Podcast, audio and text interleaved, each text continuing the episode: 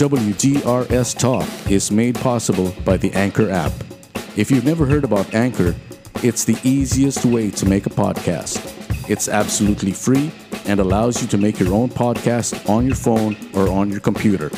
Anchor will also distribute your podcast on platforms like Spotify and Apple Podcasts. You can make money from your podcast as well without a minimum membership. It's all you need to make a podcast in one place. So, go and download your Anchor app for free, or you can go to anchor.fm to get started today. You're listening to the Wolf's Den Radio Show. Talk.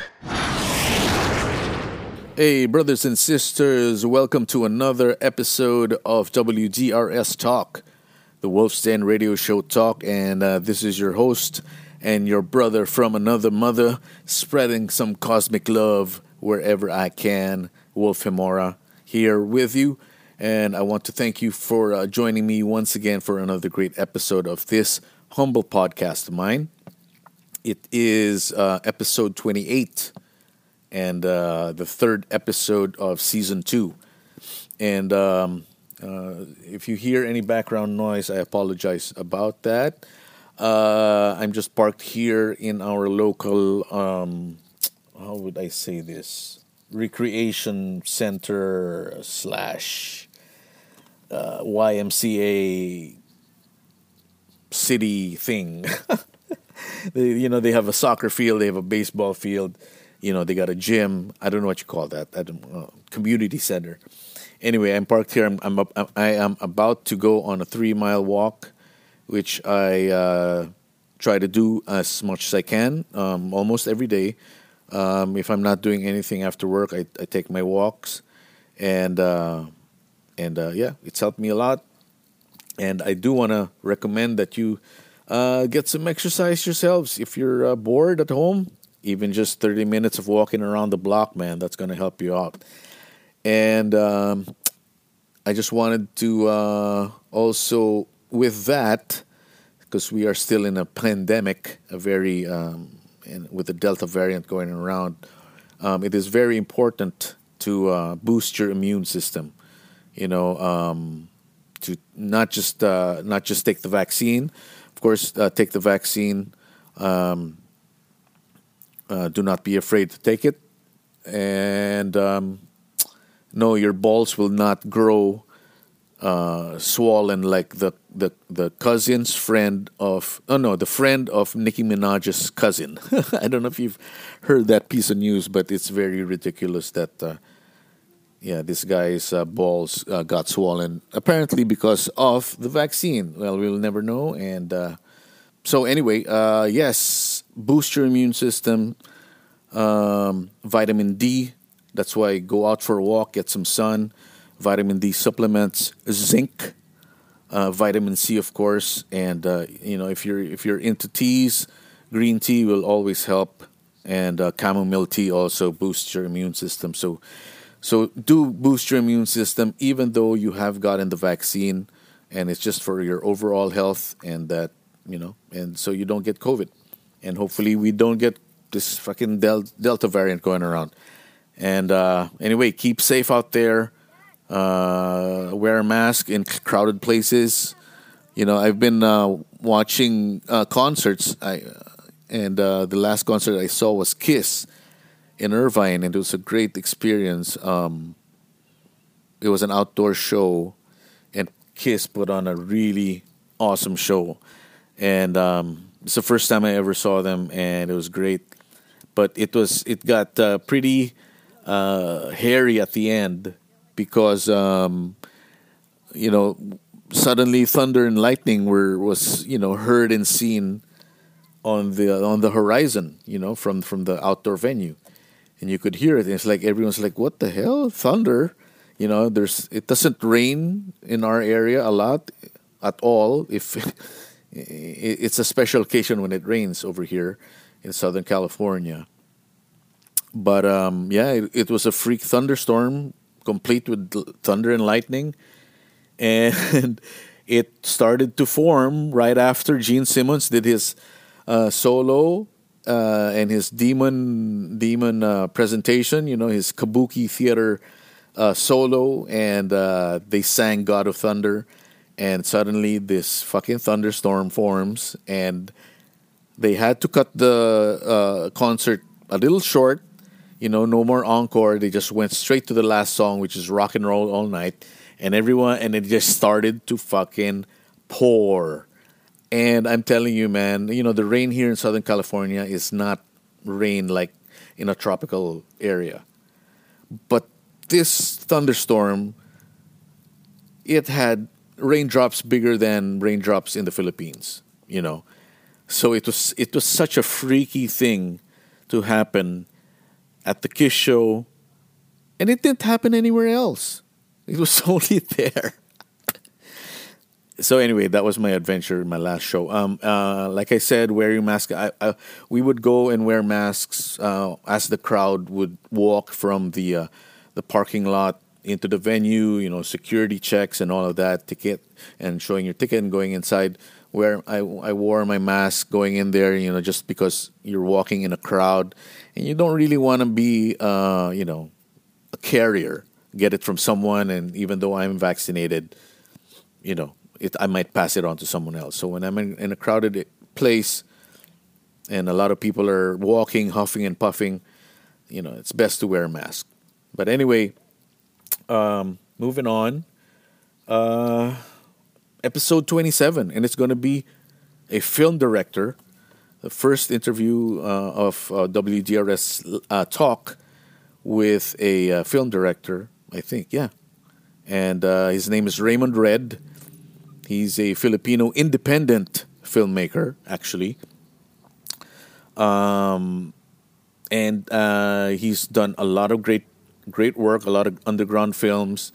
And uh, there was one film that I actually saw here in the States when it came out. I think it was 2004 or 2005. And I saw his film called Himpapawid. And I saw it in, in a theater, you know, in, in a local theater here and I was so proud. I was with my sister, and we were like, "Yeah, we're watching a Filipino movie in the states, and it's so cool." And I know the director. I know, I know, I, I know the I know Raymond Red because he, we had the opportunity to work together um, back in the Wolfgang days, and he directed the music video of Meckam, which is on the last Wolfgang album or the fifth Wolfgang album, Black Mantra.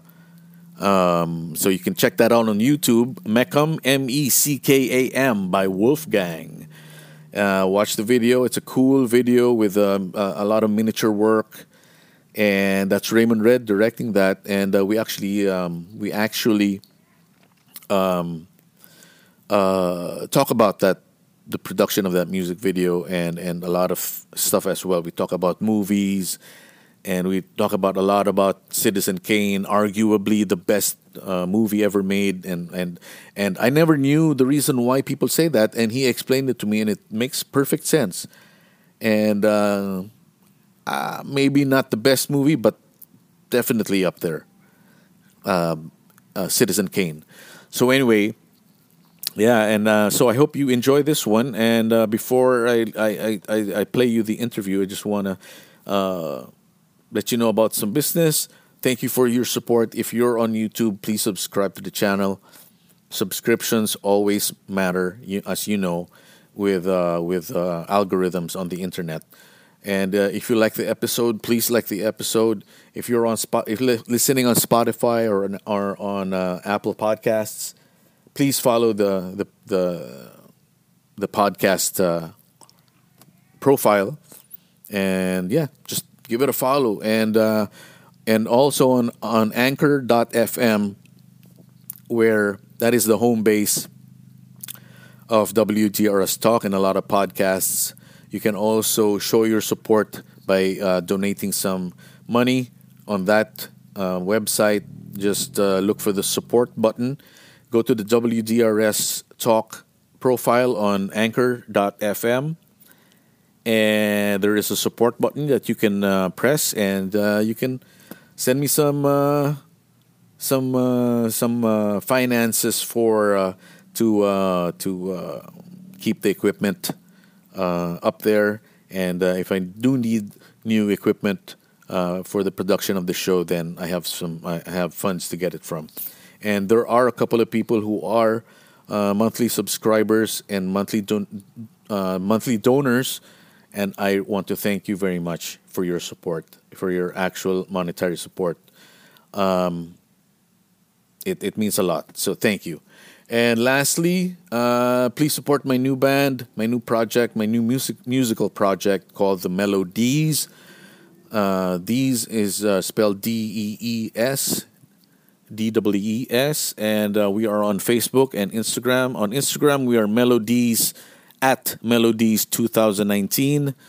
Uh, on uh, Facebook, we are The Melodies and give us a follow. We have a lot of content over there. We are working on on uh, on a couple of projects, a lot of uh, a couple of special projects with a couple of very special people who are helping us out.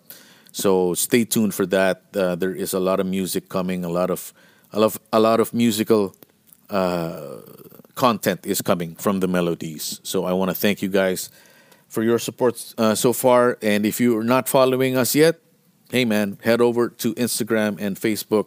Give us a follow. All right, here we go.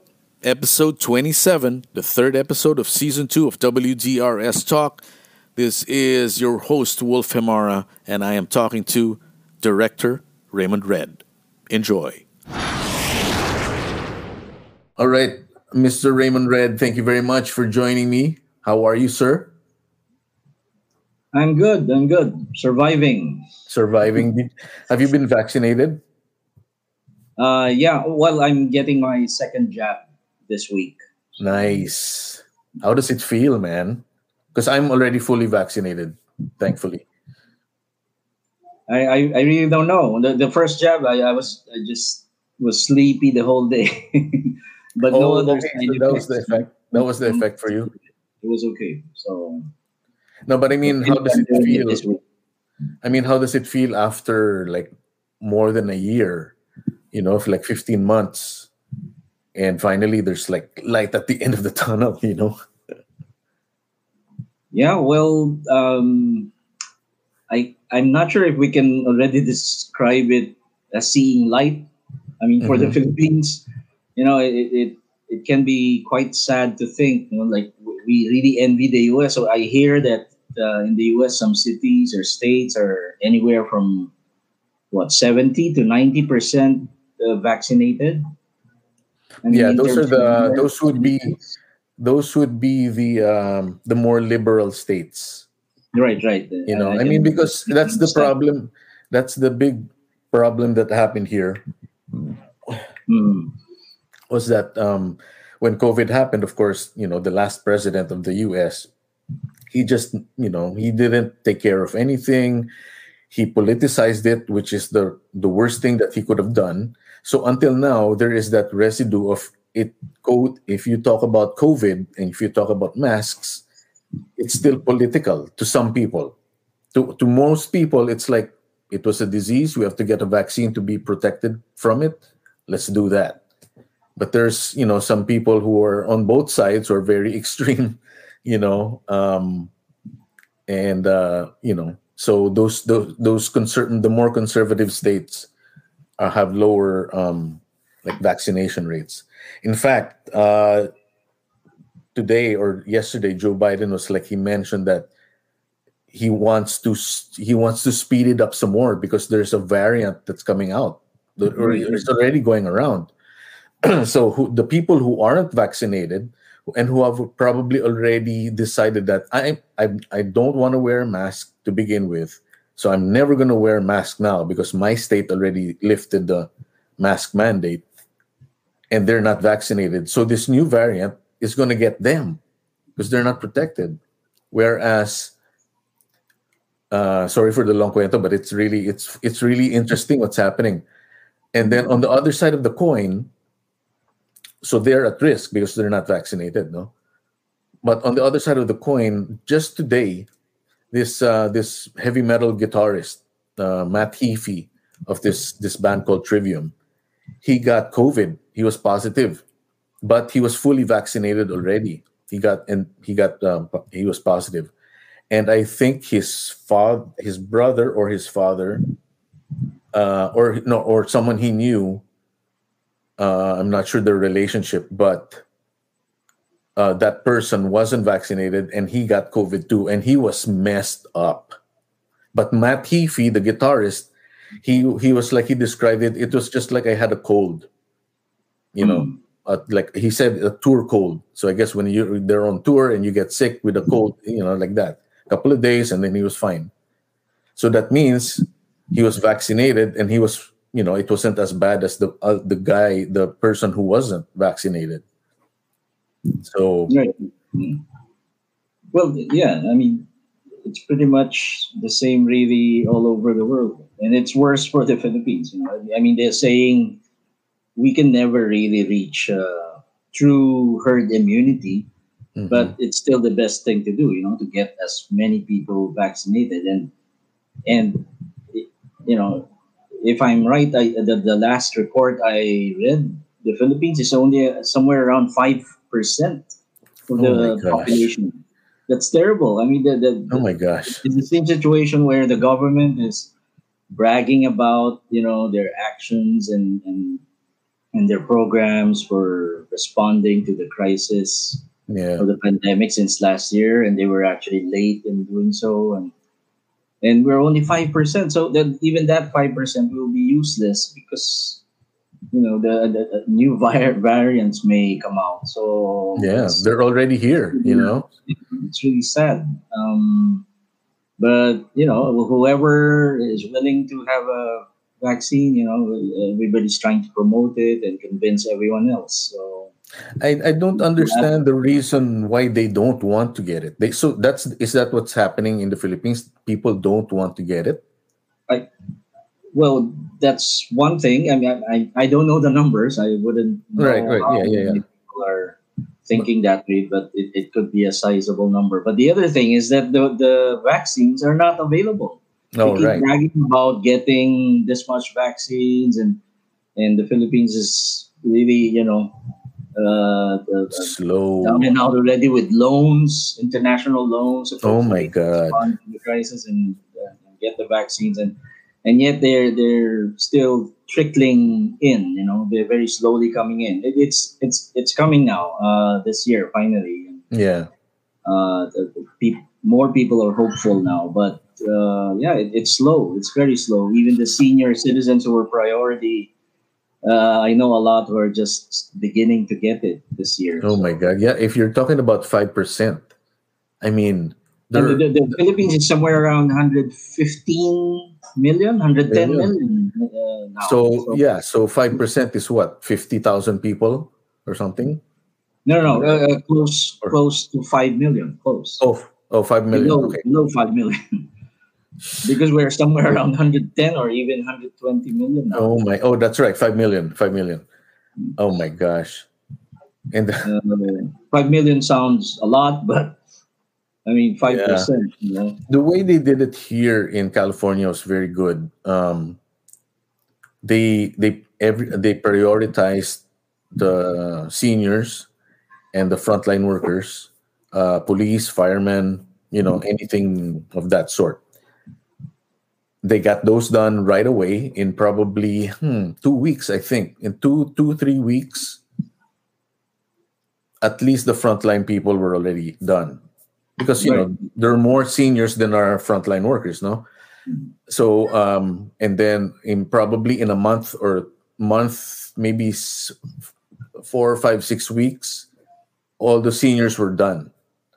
So when they finished with the seniors when they said okay when the most vulnerable people are are are uh, are, are are good and then the the frontline workers are good then we can really concentrate on really getting everybody because there there's really there's there's still a lot of people out there here in America that I know that they don't want because of that uh, the conspiracy theory that vaccines create autism and all of you know and stuff like that which is untrue because all of all of adults now have been vaccinated when they were when we were babies you know those are the things that newborns and and and you know young kids get. Is you know it's part of the language. Vaccine bakuna you know it's part of the the Yeah. language of life right? You know?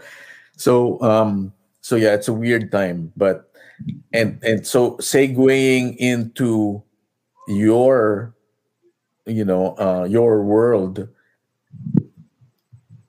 my experience was is that i was looking forward to the new james bond movie that was coming out in easter last year Mm. I was so looking forward because that was like, you know, I'm a, I'm a big movie fan, and then I like, I really like uh, Daniel Craig as James Bond. He's like, I think he's my favorite, unless if they get Idris Elba to be the new one, then he's probably going to be my favorite because he's really badass. But right now, it's Daniel Craig, and um, I was really looking forward to it. And then the lockdown happened, and now the movie's not, un- it hasn't been shown yet. They're really waiting until as much as as much people can get vaccinated so it can be shown in the theater because I've I've been watching movies but people are still wary about the whatever you know I've been watching in empty theaters Mm. it's it's just probably at the most not even 10 people. I've I haven't seen a movie yet with 10 people in it in the inside the theater room. That's good. That's safe. yeah that's why that's right. You know i was like oh this is much safer you know. Um but i have been watching movies all the movie all the all the movies that i had that since the theater started opening i've seen. And it's it's it's it's awesome it's awesome to see a movie in the movie theater and and uh yeah so uh, what was your what were you doing right before the lockdown were you were you busy with something Yeah, yeah. Um, you know, in 2019 it was a busy year. I was even traveling, and you know, I, I even traveled with my son, Mikhail. You know, who's a really uh, popular director now, Uh, and we were, in fact, in LA in November 2019. Uh, I was, in fact, just a chaperone. I was uh, accompanying him to his meetings. He had meetings with uh, some Hollywood companies and they were exploring possibilities of doing co-production and stuff like that and wow i i was busy um, you know i haven't done a full-length film in a while my last film was in 2015 but i've, I've been uh, busy i'm at that stage i'm being invited as a, uh judge juror in film festivals and uh, yeah different institutions. I do uh, talks and seminars.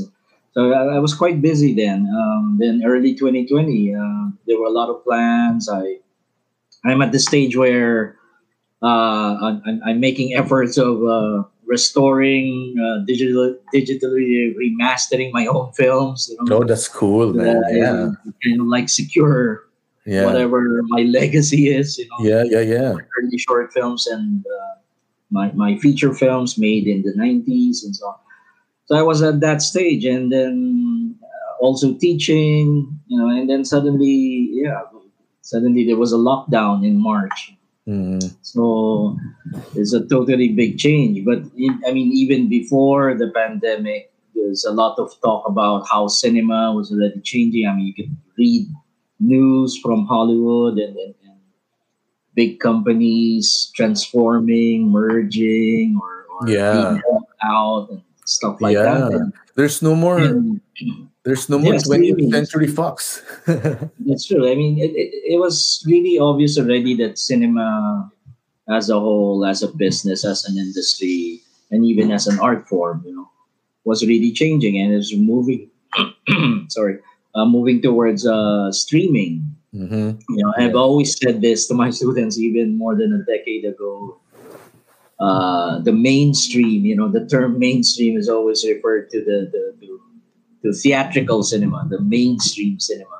Mhm. And I was saying, you know, theatrical cinema is not the mainstream anymore. You know, it- it's going to be literally streaming. So yeah mainstream became uh, streaming, and and the pandemic uh, kind of like really, you know, yeah put down the gavel on that. it, it, and uh, it, uh, it put, proved the theory Hmm. Yeah. So and then people have become accustomed to it. So you, we- you know we don't really know where it will go even after the pandemic, but um, it, it- it's become the main Yeah. thing now. And and theatrical cinema, as as you've described, you know, I miss it. I haven't been back uh, in a theater for over a year and a half now. So Yeah. so it, and I've always believed in that. You know, uh, that uh, that is classic cinema. I've always believed in, in in it as almost as an art form. That the viewing of movies on a big screen in a darkened theater, you know, it's a totally different, immersing experience. And and I don't know how, how that's going to pan out eventually when this pandemic is over. But right now, you can see that the business is really shifting and, and moving towards uh, uh, home viewing, you know, and, and streaming.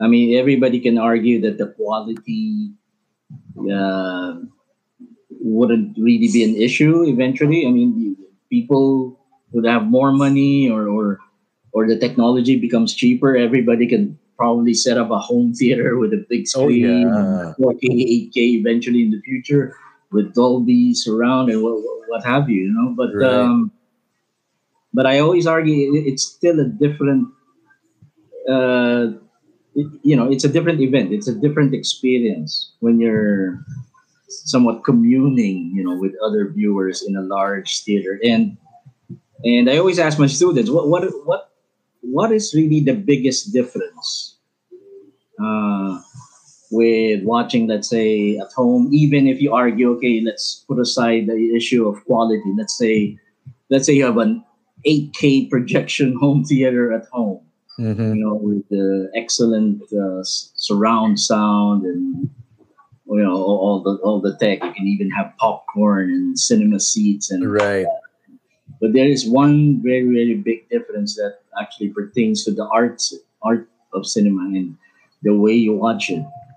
And a lot of times they they, they couldn't figure it out because they become accustomed to this, especially younger people. They, they you know they're the generation of uh, streaming and the Streaming, internet. So you couldn't really think of it. And and I always say the biggest thing is control. When you're when you're watching a movie in a cinema, you absolutely have no control over it. That's And then they, they, they find that funny. They find that funny because why the hell would control be an issue? I mean, isn't that great that you can rewind or pause or you know? But you think about it. I, I Yeah. I'm teaching them film. We start from creating concepts, writing scripts. From the script stage, the, the, the writers, you know, put so much effort in pacing the story, in structuring a story in, in thinking that the, the character should be developed at this point and a new conflict comes in and at halfway through we're seeing this and then there's Yeah. a final you know it, cinema is temporal it's it's confined within time Yeah. and space you know Yeah.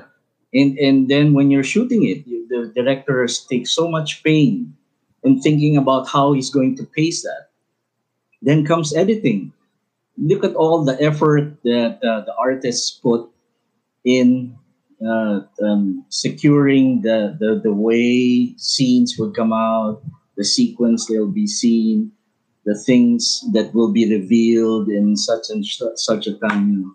it's it's it's designed to be that way meaning it needs to be seen that way and then suddenly people will just watch it on their phone and pause it Oh my God, that's the worst. If they watch that is the worst. I The even people- argue Netflix in a way was a Dude, that is for me. It's convenient, but um, and and they, they, they will always argue that's that's not true. We we can watch movies in Netflix and really love it and appreciate it. I'm not questioning the fact that you can appreciate it. I'm just Mhm. arguing that I will bet you would have appreciated better if you saw it on the big screen continuously from beginning to end. Yeah. So uh, there's no way of knowing that now because everybody's watching it on on their TV at home. Yeah, that's why. I mean, I think that's why I was in an empty theater because everyone just got used to watching it at home. So the last the last film film that I I watched uh, a week ago was uh, F9. the, Mhm. the, the the latest Fast and Furious. Oh my god, dude! If you if you can afford to recreate that sound, that sound system that in that theater that I was in to watch that movie, then great. If you can afford it, but not everyone can afford a sound system like that. So it's it only costs thirteen dollars for that experience. That's what these kids are not getting. It's the experience. They get the movie, they get the film, they appreciate the art. But the experience of sitting in a theater, like you said, you have no control. And this has happened to me. There were there I was I'd be watching the film and I I'd be I'd space out some some somehow and miss something. And then I would like my impulse would be to grab a remote control and rewind it. But I'm in a theater. So, like you said, I have no control. I'm like, oh shit, I gotta pay attention. I can't space out because I can't rewind. So yes, yes, then, I, I, I make it clear that I'm, I'm, not against the technology. I, I enjoy Right, yeah. watching film as well, and I Mhm. binge watch even YouTube uh, short videos, documentaries, and it, it's it's Yeah, great. yeah, There's this convenience for us, but sometimes I think you know, real art of cinema was never meant to be convenient. That's how I argue it. Um, that, that- yeah, it's not really a joke. It's it's it's a different attitude when you're investing yourself in the movie. yeah, You know, when, when you you commit to it, you commit that I will be there at uh, 7 p.m. because it starts at 7 p.m. Uh, you yes, sit there and you let the movie absorb you, and there's nothing you can do about it. My argument there, that that my more um, you know aesthetic argument is, it, it's life. It's the closest thing to life. You can never pause or rewind life, and and that's how you experience it because you know that this is going to happen only once in front of me. You know? And, Mhm. and I need to focus and, and be absorbed by it. So it's a different, uh, um, you know, sense of uh, appreciating it. Whereas, e- even though people will say, "No," when I watch Netflix, I, I watch it from beginning to end. I still think it's a different attitude. You know, when you're like lying down on your sofa, so relaxed and looking at the, at the movie. Whereas you, when you're in a theater, it, it, it's it's a different engagement and a Yeah. different investment. As I say, you invest as a viewer yeah, so that that experience will be lost if we so in, in saying this I'm, I'm not saying that all of cinema should be like that and all i'm saying is um i'm accepting that the trend i'm accepting the technology i'm accepting the realities that this pandemic has presented us and and uh, cinema is changing and transforming and, and i'll accept that you know I'll, I'll, I'll have to adapt to that yeah. all I'm saying is, I hope we don't lose that um, form of uh, uh, classic cinema viewing. yeah. It may become the the alternative already because it's not the mainstream. So it's an alternative form of viewing. But I hope it it, it, it doesn't totally disappear, so that you we have a choice as viewers. yeah. If we choose to- yeah to yeah yeah. yeah i mean yeah you're right. Yeah i mean because I, I really enjoy going watching a movie in the theater. And well because you know that's how my life was. You know i was not a streaming kid. You know i'm i, I know how to stream now. I enjoy streaming too. But i would rather watch a movie in the theater if you if i had a choice. And and a good example was is that i saw this another new movie that just came out. I i watched it last night.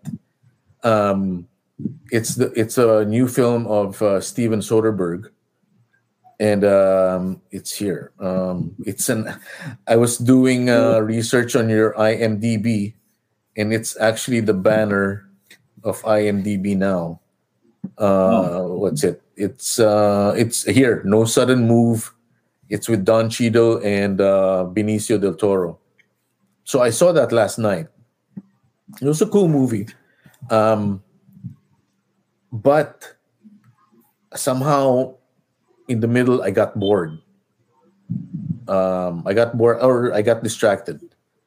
So i stopped the movie and you know i was like ah, i'm not feeling the movie. So i stopped it so i had control so it's like after and then after a while it's like you know what if i wait till tomorrow again to watch this i won't feel it so i, I started it again and I, you know, paid attention.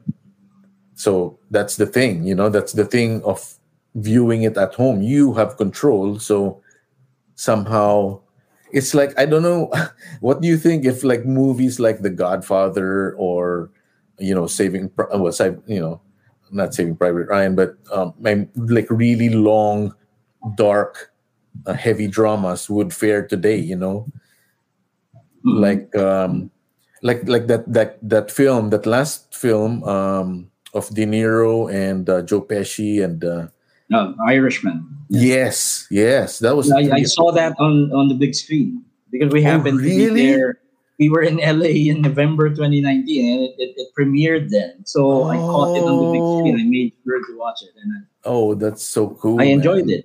I And, enjoyed uh, that Then yeah there were mixed feelings, of course, uh, reactions from friends who saw it uh, streaming, and you know, we had different opinions. But I said, Uh-huh. I don't know. I I actually enjoyed it. I, I, I like it well because I'm also a big fan of uh, Scorsese. Maybe that helps a lot, and yeah and so I was really paying attention. So it had mixed reviews, and I know. But yeah, having that experience in the theater, I, I really liked the film. Oh yeah, man.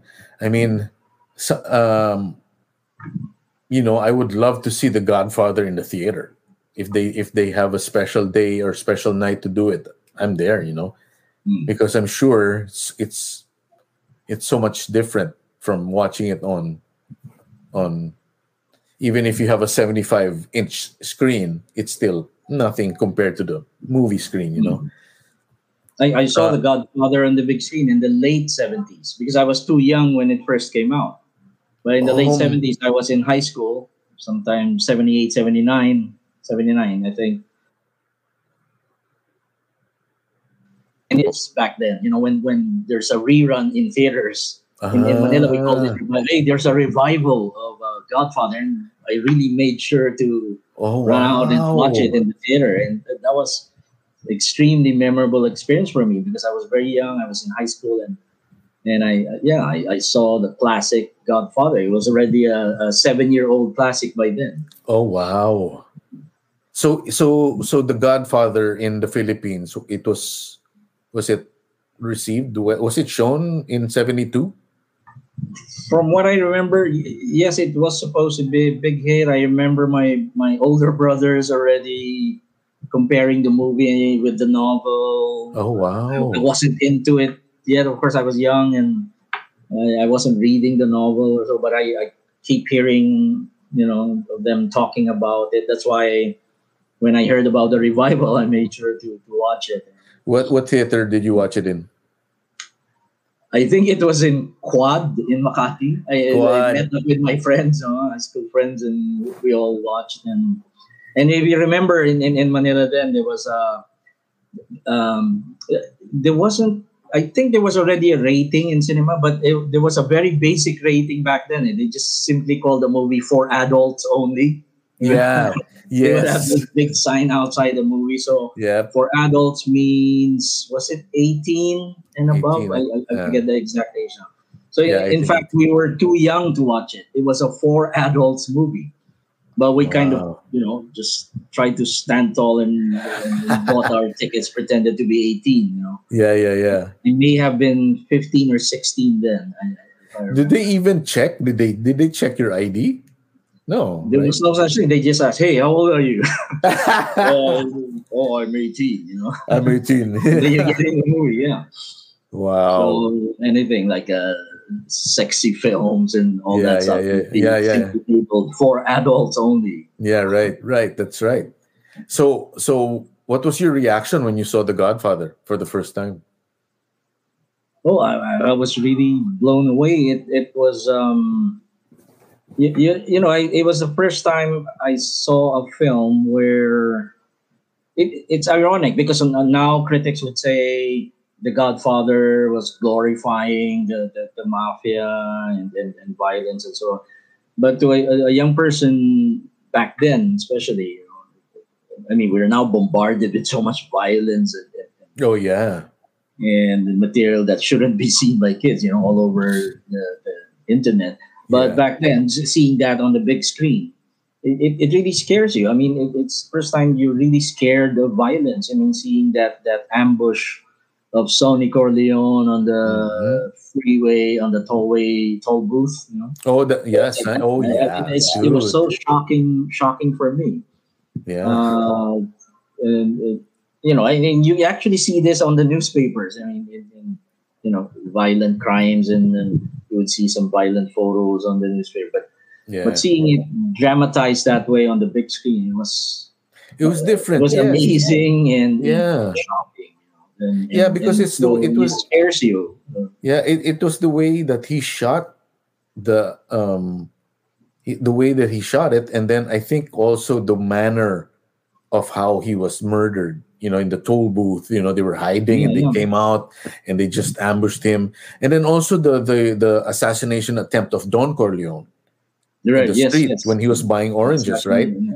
the way they shot that, I think if you show that now to a young person, they'd be, I think they would be, still be affected because it's the way that it's shot. Right. you know, right. it, it was shot from the top, I think, right? When they were shooting it. Visual- Like, language. Yeah. yeah. So, And- the- it's very important. Yeah, the the, the, the power of cinema in the, in the Yeah. language.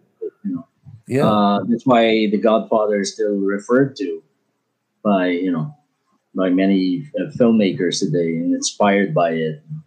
I mean, to some it may look uh, dated, and they can always argue that, but uh, a lot of cinema today is, was uh, anyway inspired by these older films of course. Just as much as Coppola himself admits he was inspired by uh, the, the, the gangster films also in the Right. 1940s and Yeah. maybe even earlier. Do you um do you do you still or did you ever appreciate the black and white films? Because for me, uh it's very hard for me to follow the story if it's a black and white film. Like if Are Gone with you referring to silent films or no no no uh like film? like if, no films uh, with with sound gangster but- uh, film noir? Yeah, like- 30s. yeah noir yeah Mhm. film noir and uh yeah the, like from the from the 40s you know and and and even maybe even the early 50s like the marilyn monroe stuff i mean of course you watch a marilyn monroe movie doesn't really matter what the movie is because she's you're watching her right Mhm.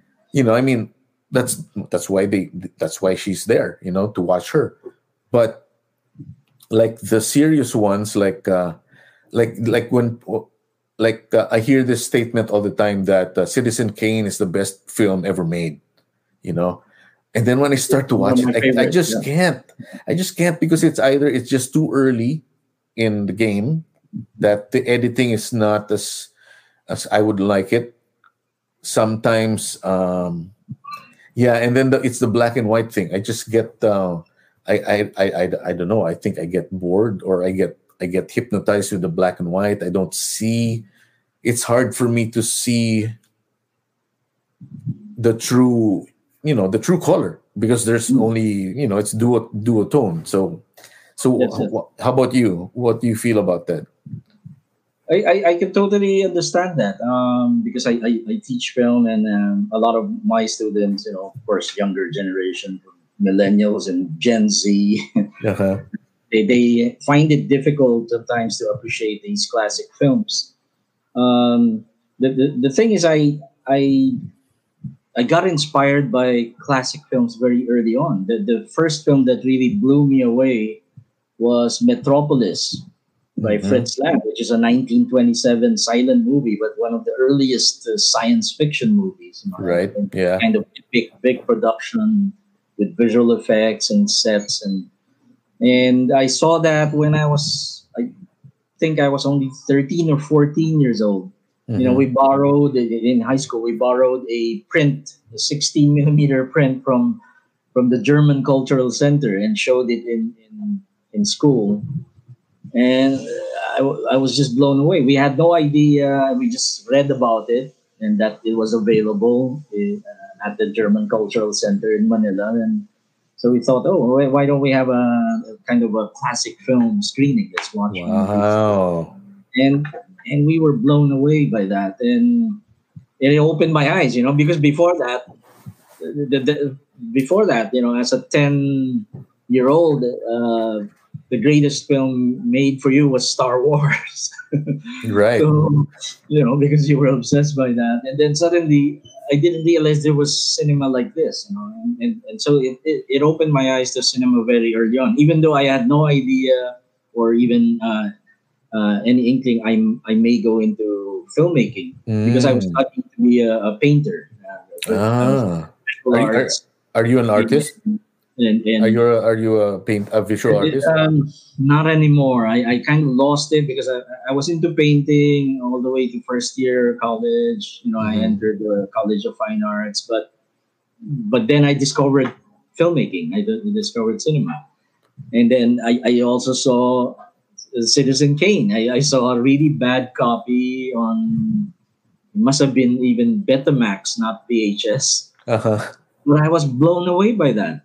So why do you think? So why do you think uh, uh, um, critics say that statement, make that statement that it's the best film, the greatest film ever made? You know what Because I, I- what I always Oh. tell um, my, my students is, you see, I, I look back at that time when I was getting interested into film and studying filmmaking and getting into film workshops. I realized I was not only into cinema, but I was interested in the history. I was reading a lot about the history. So I guess when I started watching these old classic films, um, I was watching it in the context of the time they were made. You see, so it brings a different level of appreciation for it, a different level of respect because you're looking at it as a as, as a piece of history, and you're not just watching it as, as a movie and take it in. You know, because I can understand how every viewer will develop his own tastes and likes, and you know, and uh, of, of genres and types of films and a kind of pacing you want, and and, and I can I can respect that. You know, people will have different tastes, but uh, I was watching those films really with with that in mind. That I was looking not only as a cinema, a story, a visual story unfolding before me, but I was looking at it as as almost like a documentary of cinema about cinema, meaning I was looking at it as history. And Right. so I'm trying to recall, oh, they, they did it this way because back then they Mm. didn't have, you know, let's say zoom lenses yet, or Yeah. Back then the, the you know the cameras were like this and that. I was reading about because I was into photography as well.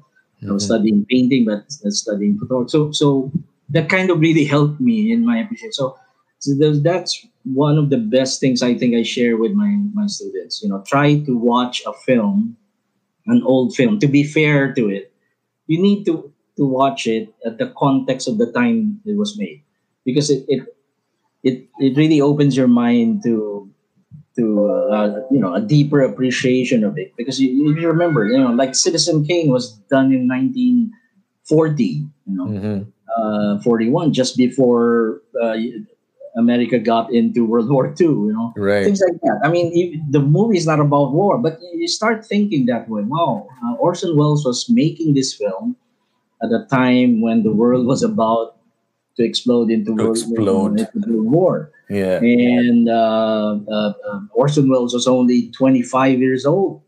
Wow. Like this. So, so that blew me away because he aged in that in that film, you know. And so I started looking at it more closely and how how he shot it and how he structured it.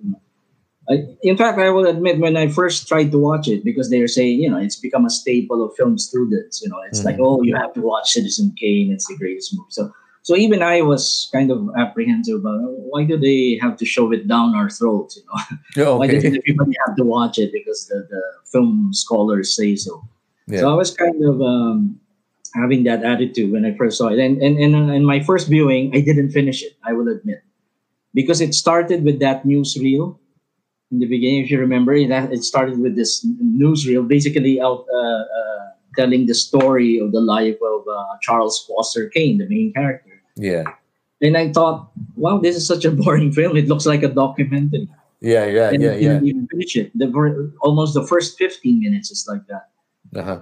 but when you get past that, you realize what this movie really represents. You know, that that the story of that this man is represented in that newsreel, and that the the news people were thinking it, it's lacking something. That's why the story of the movie is they go out and try to interview all the people who were uh, in the life of uh, Charles Foster Kane, and they piece Oh. together this puzzle. So that that Oh. is the main story. So the story is actually not about Charles Foster Kane in a sense.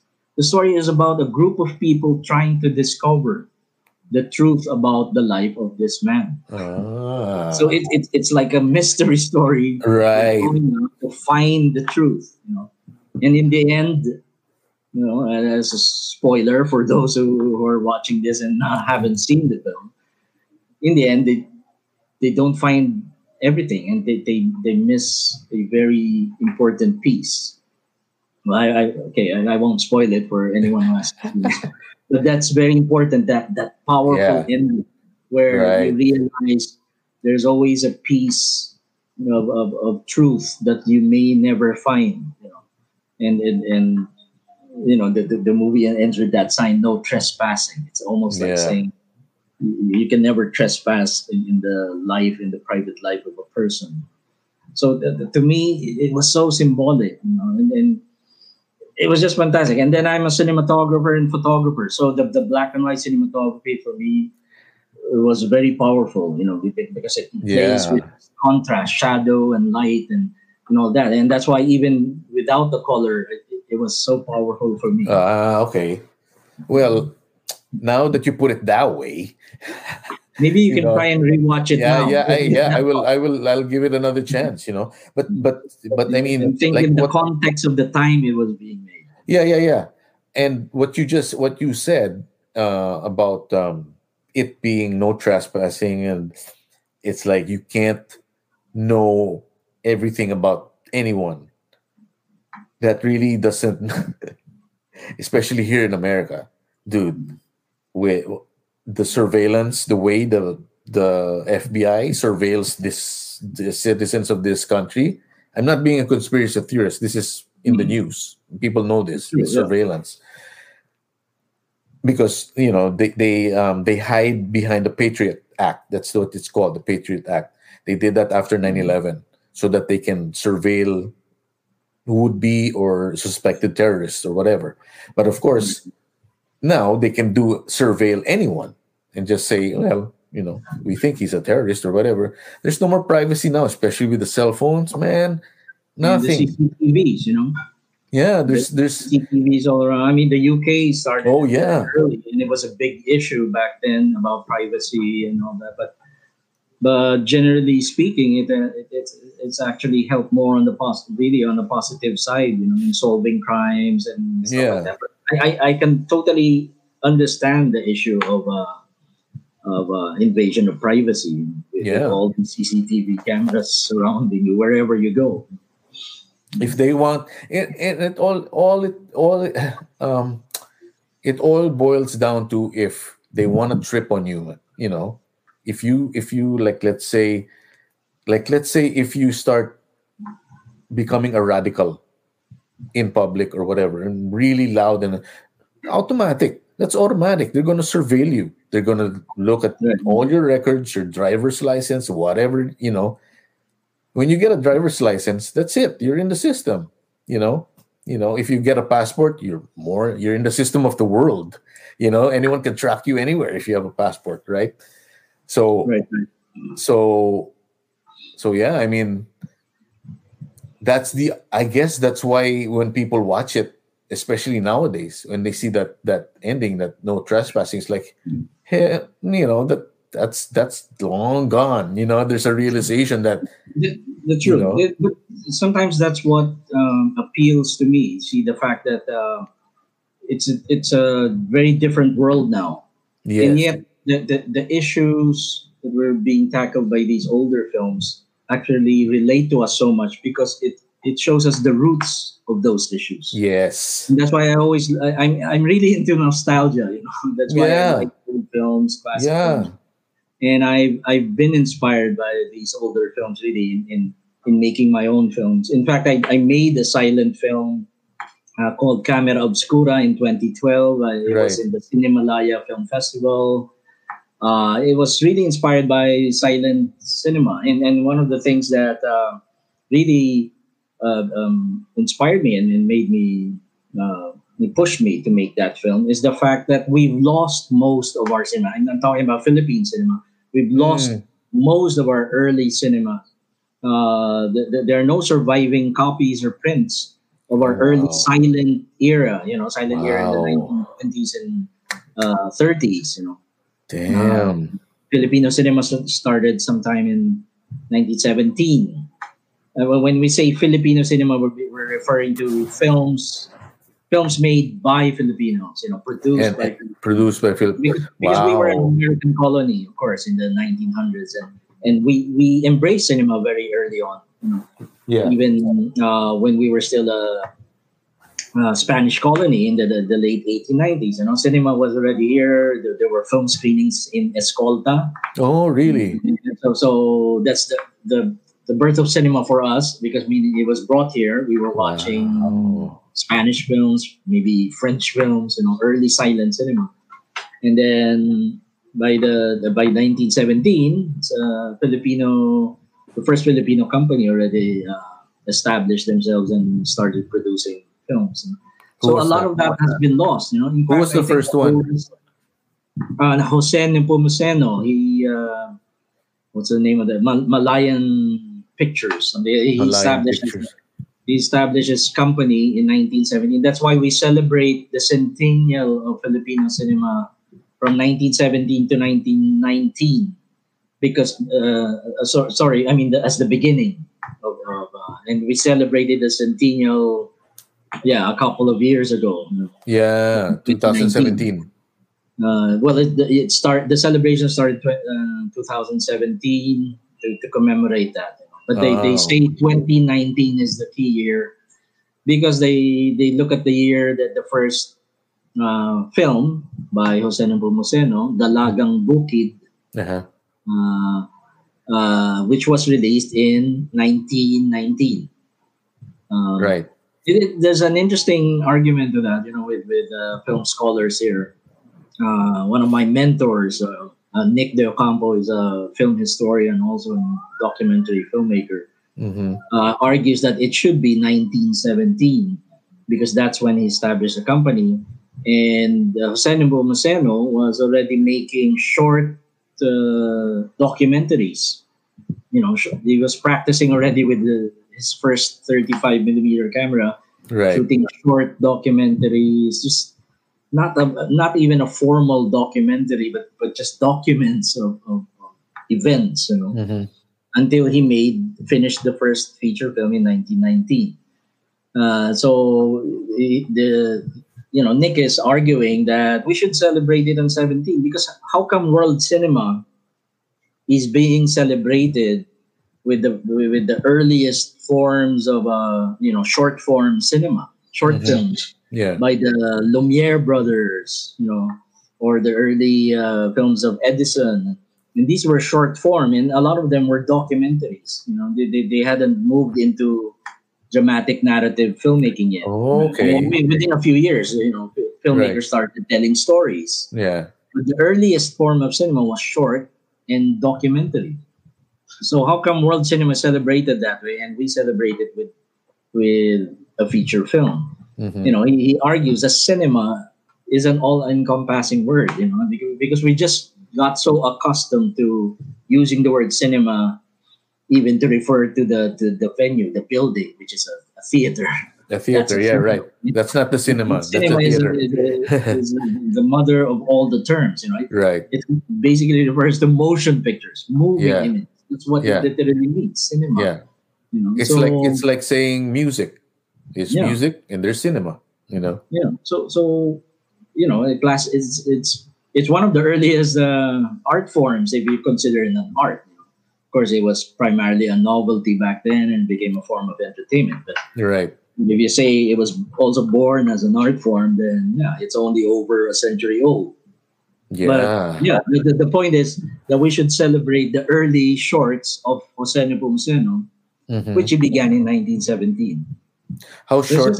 How short are those? How short are those films? Uh, th- th- th- that's the problem. There, there, there are no surviving copies of these. There are only Oh, they, documents. oh my that they were- they were made. god! I think the, the Dalagang Bukid only has photographs. Uh, Oh my There are no prints or copies. Uh, in fact, the oldest surviving films are from the 30s, 1930s, I, I believe. Uh, that so far we found. you know. So, so yeah, that's why I, I, I kind of got into to th- this, you know, uh, subject of uh, reviving, sorry, restoring films. And, Right. and that's why I made that film Kamera Obskura, which was Yeah. kind of a tribute to lost cinema. Yeah. It, it's um for me when I when I when I when I think of the Philippines, I, I uh there are parts um eh, well maybe I'm just thinking of Manila because I don't know how other cities live, you know, how they they run. But in Manila there's no traditions uh stuff like that they don't it, it's like it's not important there you know and like like what you're saying those early the earliest films of filipino filmmakers they're long they're gone forever. They're gone forever. That's and that's sad you know? There's no there's no point of reference where you can show a young kid who is who lives in the slums and saying look at that movie. A filipino did that back in this year 1917 and then when he when that registers to someone it's like wow. I mean when i when i just when i just spoke it. It's very i'm i'm, I'm just impressed already. You know there was the earliest films film make uh filipino films produced by filipinos was in 1917 that's that's early man. That is like that's Yeah. We, we had a very early history because we were colonized, of course. So right. Yeah yeah you yeah. know, uh, cinema moving pictures were brought to Manila very early on in 1897, 1897. and these were these were french films uh, the Spanish films. Oh, they're Spanish films. French films. You know, the, the, the earliest uh, silent films. Uh, and then, yeah, I mean, we embraced it early on. And then, of course, the Americans were producing films here in the early 1900s until, yeah, Filipino was inspired to put up his own company. wow That's, that's awesome And of course, we, we kind of uh, developed our cinema pattern after Hollywood. You know, I mean, even the 30s, classic Hollywood films. But, but you know, we had films in, in Filipino, in Tagalog. right Uh, we started telling our own stories, of course, but but the the tradition of cinema, the language, the way we shot films, it was highly influenced by Hollywood, and, and we kind of started copying that, even the business model, you know, and yeah setting up big studios with uh, contract movie stars. right that's It right started then, you know, because we, Yeah. we were copying Hollywood. We, we produced musicals and that's right big sets, and, and you know, it, it was really um, emulation of what was happening. in and we had our own we had our own comedy duos we had Yes, our sir. own three stooges we had our own you know i mean it's it, and even yeah even even everything i think everything because filipinos love to copy americans you know especially i mean not not not these days because you know filipinos copy from everybody now not just americans you know but when they when when it was majority american influenced you know it's just very quickly. Uh, Oh. Something just popped in my mind. It might be of interest to you. Go when you go to YouTube. uh, One point, uh, try to search for. There are some uh, old films copies. Some of them are not very good quality, but from LVN and these old they some of them have been posted on YouTube. oh, okay. And I, I actually come, came across one called Combo Festival, 1958. oh shit It's not as old as uh, silent films, but it's interesting. Try to see it. Uh, wow you know, some of the known bands at that time, the E heads of uh, 1958. they were recorded uh, it- it's on YouTube. You, you can watch it. Combo Festival. You, you know, Okay. ba- they, they called bands combo. Oh yeah, yeah, combo, yeah, yeah. You know, nag, nasa Yeah. combo ka ba? Nagko-combo Yeah. ka. Yeah, I remember, dude. I remember, I remember was when. term, uh, combo. You know? yeah, Combo. yeah. So try to find that combo festival. It's it's Combo great. It- it- ano, uh, rock and roll in Tagalog. Well, they were also seeing some English, um, uh, you know, covers already of, of Yeah. rock songs in the fifties. Right. But there are quite a few Tagalog original uh, rock and roll songs there. See, that was my that was my point. Uh, that the Filipinos, since the Philippines is like you know um, strategically located where different cultures come and go. You know, it, it's a port, and um, and then yeah, and we, we and all, we we really whatever America comes out with, we come out with our own because we're so connected to Americans, you know, uh, to their to their entertainment world, especially in in cinema, in music, you know, yeah. in in in any era of rock and roll, the Filipinos had their version of it until mm-hmm. now.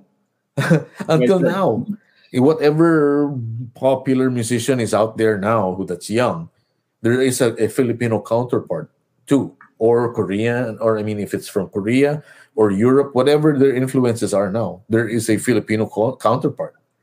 That's so interesting, you know. Yeah, yeah, and and, and that's why you know, like a band like Juan de la Cruz would be very big back in the early seventies. You know, they they they were so original because they they embraced uh, you know the true spirit of rock and roll, but they sang it in Filipino. in They Tagalog. sang in Tagalog, But- yeah, but in a way, they, they were not exactly the pioneers. They- They're just one of the bands that really uh, made it big. You know yeah, yeah. in, in the media and in, in publicity in the 70s. But like like I said, when you watch this uh, combo festival, you will see there there were Oh, Tagalog rock and roll bands already. Um, in fact, I I I used one old uh, song from Ruben Tagalog. Uh, familiar with Ruben Tagalog, a Yeah, popular singer from the 50s. He was mostly doing kundiman, you know, uh, right, yeah. kind of uh, romantic songs. But he he had one rock and roll song that I used in one of my early films in the eighties, uh, which which was kind of a period film of the fifties. So I, I I found his uh, forty five record and we were able to you know get permission to use that and we used it. Nice. film. And it- I found that really fascinating. You know that there was a lot of Tagalog rock and roll already back then. You know what? You know what? Great uh, music in film. You know what I think is lacking right now and ever in Filipino films are soundtracks. Hmm. Not even a good soundtrack, a soundtrack. Somehow, um, don't get me wrong, the films are great on their own, but I think, I think you know because music always brings to that extra le- that that next level in films for me you know for me especially be it a classical soundtrack of the godfather with no pop music whatsoever Hmm. where or on the flip side like uh recently i watched this the film cruella which is a great film. You got to see it. You have, if you haven't seen it i it's really cool. It's a really cool film. And the soundtrack is awesome. It's all um it's all it's all classic rock because of the era of the film. But when it comes on you're like yeah i love this song man you know? And so it enhances it, it enhances the movie. And i think um, that um, I think Filipino films should really do a lot more like that, a lot more classical music soundtracks, a lot more um, using pop music, mainstream music, or even underground music, whatever music, but it fits Hmm. the, the scene, you know. Like like I'm a huge fan of Guy Ritchie, and the soundtracks are just amazing, though that he uses in his films, you know, something like that. So I think that would be the last piece of the puzzle for me in Filipino cinema in general, you know, to you know, I even if it's even if it's a there's a lot of mainstream pop movie, you know, I mean, if, uh, look at the movie Grease with John Travolta and, and Olivia Newton-John. The soundtrack's amazing, you know. But I- it's I a mean, bubble. it's a totally- bubblegum movie. I totally understand what you mean. I, I, I can appreciate exactly what you're saying.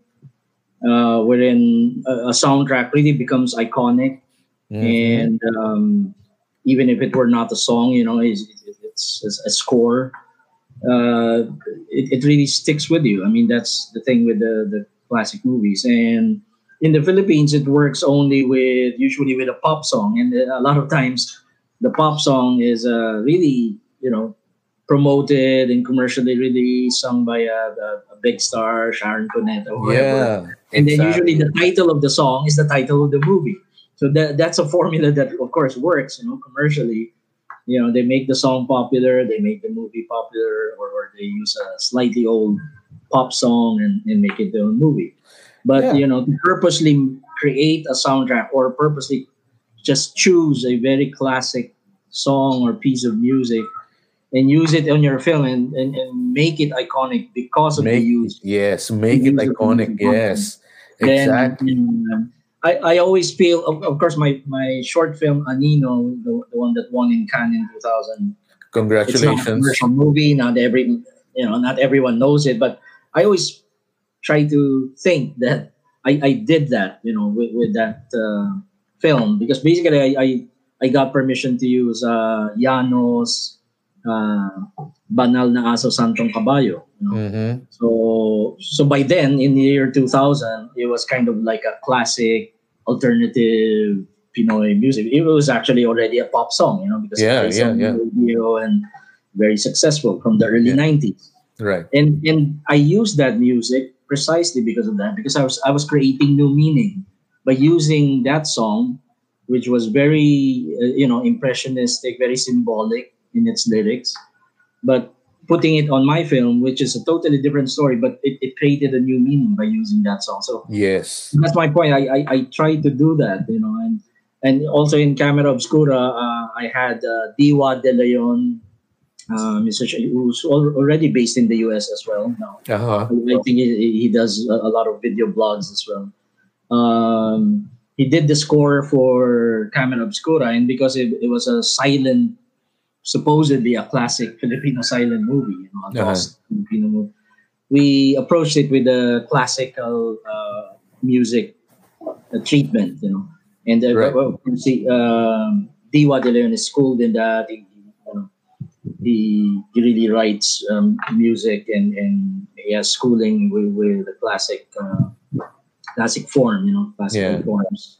And so he, he scored it that way. Um, and in fact, he, we won the award also for best music score in the Cinemalaya Festival. But there was a lot of criticism of the, the soundtrack, the music, because uh, unfortunately, and I have to admit it is true, that even though the music was really, really good and he like really scored, it, it's a silent movie. So basically, he was scoring the visuals.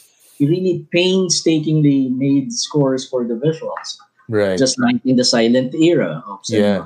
Uh-huh. Uh, the, the- the unfortunate thing is we didn't have money. We didn't have a budget.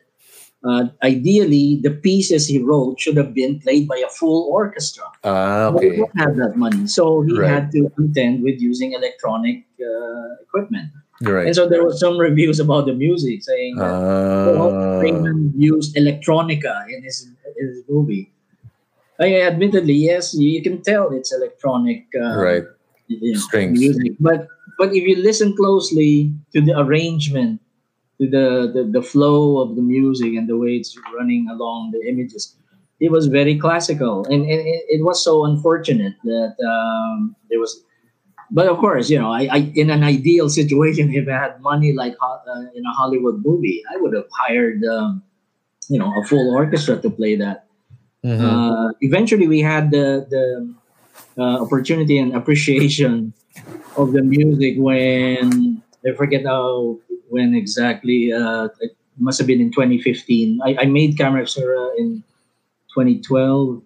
I don't know if it's in 2015, 2016 or so. But anyway, Cinemalaya celebrated uh, a kind of uh, you know looking back in in uh, films that have been in that festival. You know, it's it's held at the Cultural Center of the Philippines every year, and uh, in the opening night, they had uh, uh, if I'm not mistaken, it must have been the Philippine Philharmonic Orchestra, or uh, it, there was a full orchestra on stage at the CCP, and they made a, a kind of a, a, a, a you call it a medley? I mean, arrangement of all the different music Yeah, medley. Yeah, yeah. pieces, you know, a medley of the Yeah. all the uh, music soundtracks of the films that have won in, uh, Oh, Obscura. And so there was a segment where they played the music of uh, Kamera Obskura, and I was I was so elated that night because it's the first time I hear yeah. Diwa de Leon's music finally given the right performance, you know, by by, by an orchestra. Wow. that's the way it should- So I could just imagine if the whole movie can be done that way, and that's why for me the the, the film is unfinished. Yeah, I'm actually yeah. trying to raise funds. Yeah. I'm contacting Diwa, but of course he's now in the US. He's quite busy. But I said I'm, I'm, I'm getting the permission and raise funds to to re-record the music with an, maybe not even a full orchestra, but at least you know with the right instrument. You know, like Yeah, that's right. uh, a quartet or a quintet, you know, with, with the right uh, woodwind and brass and you know the the, the correct uh, classic instruments, you know, and, and re-record the soundtrack for that movie, and I can re-release it. Or or I, I was actually trying to put together a project. Unfortunately, the pandemic uh, came and you know stopped us dead on our tracks. But uh, Yeah. I'm not giving up on it. I was actually trying to arrange for special screenings of Kamera Obskura because it's a silent movie, but Right. with a live orchestra yeah, playing the music. The way great- silent cinema was done—that is a great idea, man. because that's how they did it back in the 1920s. and 30s. Yeah. So it would be quite an experience to see that. Where- know, with a um, Where can I see? Where, where can I? Where can I see those two films? I haven't seen those. I have seen. I saw Himpapawid here. Right, right. I, yeah. I was like, it's I good was- you saw it on the big screen. yeah, I saw it on the big screen, Yeah. and it's like, oh man, this is so cool. I'm watching Raymond Red in the states. Yeah, you know. So Yeah. uh, that was cool. Um, yeah. So how about uh, Kamera Obskura and uh, what's the other one? You know, I I, I could uh, maybe give you a private link to to view it. Oh, Uh, okay. it- it- uh, I will now segue to another conviction that I really stand by. You know, in, in, in terms of filmmaking and cinema.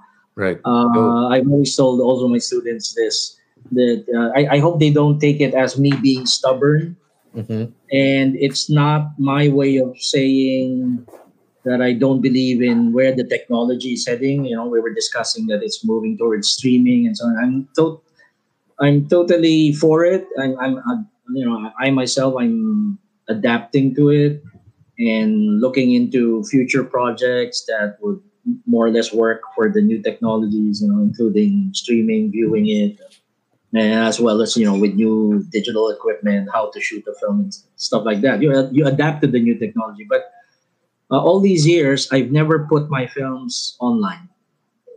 I, I you won't find them online They're- except for Anino, which is a short film, which is right Yeah. now the YouTube channel of Cinema One. You know, Cinema One Originals YouTube. Cinema One is uh, under ABS CBN company. Uh, so if you go to their YouTube channel, you can actually watch Anino for free. Oh, Uh, okay. So that, that's the only one that's online. But all my other films, I've actually kept off from the internet, and I only do special screenings. And that is my way of making a statement Mhm. about theat- classical theatrical cinema. That I wish my films would only be seen the way they were intended. Because when I made these films, I imagined them on the big screen. Right. Again, people can accuse me I'm, I'm, being stubborn. No, no, no. That's that's that's rock It's and roll, that. man. No, it's, it's- rock and roll, man. That's the rock and roll attitude. preference. You know, I'm not saying streaming is wrong, but and and in fact, I will admit that I, I eventually will have to bow down and, and, and put these films online. But as long as I can hold back, I, I will try because I, I I really want to try and do special screenings. So that's what I've been doing with these films. I show it in film festivals, special screenings in in the universities, which have good uh, facilities. You know, like the, the University of the Philippines has the UP Film Center, Yeah. uh, which is a good theater. You know, so we've done a lot of screenings there, and so it's very alternative. It's still kind of underground, so to speak. you know. Right.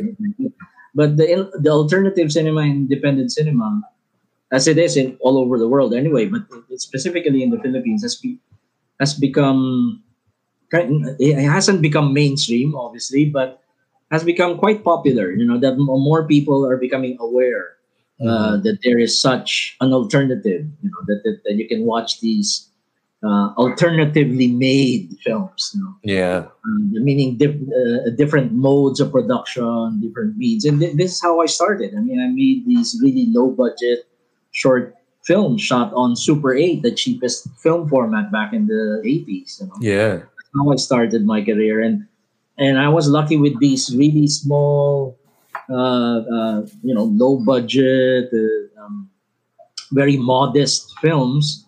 I was able to go to big film festivals. I mean, I found myself showing these films in big festivals where I was the only one showing Super 8. You know, I was in Berlin, Hawaii Wow. Film Festival, San Francisco Film Festival. It's amazing. You look at the program; it was the only Super 8 film in the program. How do You know, you how do you how do you get into a film festival? Do you do you uh, is it open to everybody in, in the world as a, a filmmaker? Basta you're film you you're a filmmaker. Well, it has changed a lot as well. You know, I, I, I always tell other filmmakers is you know how I've seen it change and transform through the decades. When I started back in the '80s, there was there were very few. I'm not saying there are none, but there were very very few Filipino films who would have an opportunity to Yeah. be shown in a major film festival. Uh, there may be some, you know, small film events, universities, other institutions, but but you, you know, you, you talk of major film festivals, especially the A-list festivals Yeah, like uh-huh. Berlin and Cannes and uh, Venice, and then of course, you know, San Francisco Film Festival, New York Film Festival. These are big festivals. yeah. Uh-huh. And so it was quite a dream for me just to be invited into these festivals with these tiny, modest, Wow. Super 8 short films. You know, so I, I would Yeah. show it as a program. You know, a set of uh, short films, and and that's how I started. You know, so it's, it's you can't say it was open, but the the film programmers would go out of their way to find films, Wow. and I was lucky that there were uh, film programmers. More specifically, there was a um, a famous uh, British uh, film programmer named Tony Rayns. He went to the Philippines. He's, he's known about, of course, uh, our uh, national artists, uh, um, Ishmael Bernal, Lino Brocka. You know, their, their their films were the ones that were, and Mike De Leon. You know, their films were the ones in Cannes and Yeah. and Berlin and so on, you know.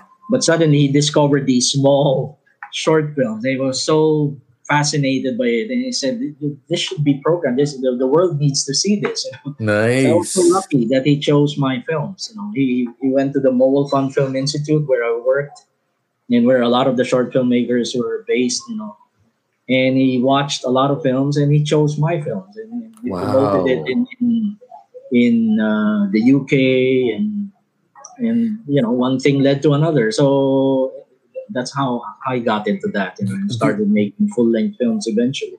Do you write your films too? yeah, I've always written my own scripts. I, I will admit I'm not really a great writer, but I, I, I can conceptualize and think of detailed stories. And sometimes I collaborate with my uh, friends who are writers. You know, like one of my collaborators, Ian Victoriano, was was a schoolmate um, in high school in the Philippine High School for the Arts. You know, where Yeah. I started with visual arts. Uh-huh. And so we've had a long, you know, relationship in, in collaborating. He collaborated with some of my early short films. He also co-wrote one of my full-length films, uh, Sakay. You know, the historical. Oh yeah, I've seen I, I've seen Sakay. Yeah, that was back great. in 1993. So Yeah. yeah, he co-wrote the screenplay there, and yeah, that's how I, I I've done it. You know, and, and I told you, I'm, I I think I told you back in uh, was it in 2010 when we showed uh, Manila Skies him Himpapawid in in LA Yeah. that the the film did not really have a screenplay. It only had an outline, a story outline and yet a lot of people see the film and think it had a very detailed screenplay. wow. Uh, most of the dialogue you heard there was improvisation, but of course it, it was controlled improvisation. I tried to control Yeah. much of it, So it's it's it's a different approach to filming. It's, amazing because the film also won some best screenplay awards, even though. It didn't and in fact, Well, there uh, you go, man. Oscars.org, you know the the um, AMPAS, American Motion Picture Arts and Sciences Yeah. uh, they- have an archive at Os- Oscars.org. They they actually wrote me, inviting me to to archive uh, my script Oh, for Manila. Skies. You know, after the screening in LA. So they So we, they, we, so they really they have liked it, huh? Wow. to be in the library, and then I had to say, well, there's no screenplay. You know what I think it is? I think it's the twist in the end. Because when the twist happens in the end, I mean the you know, the thing, you're like, whoa. and then, you know, when he, of course he, you know, yeah. But anyway, I, I actually submitted the the sequence outline, the treatment, and they archived it. So it's it's in the. Oh first- wow. I'm kind of proud of that to say. Well, congratulations, One man. of my a, screenplays is archived in the dude. That's Oscars.org. that is a huge library. that is a huge Hmm. huge achievement, man. I mean, not just for you, but for the Philippines.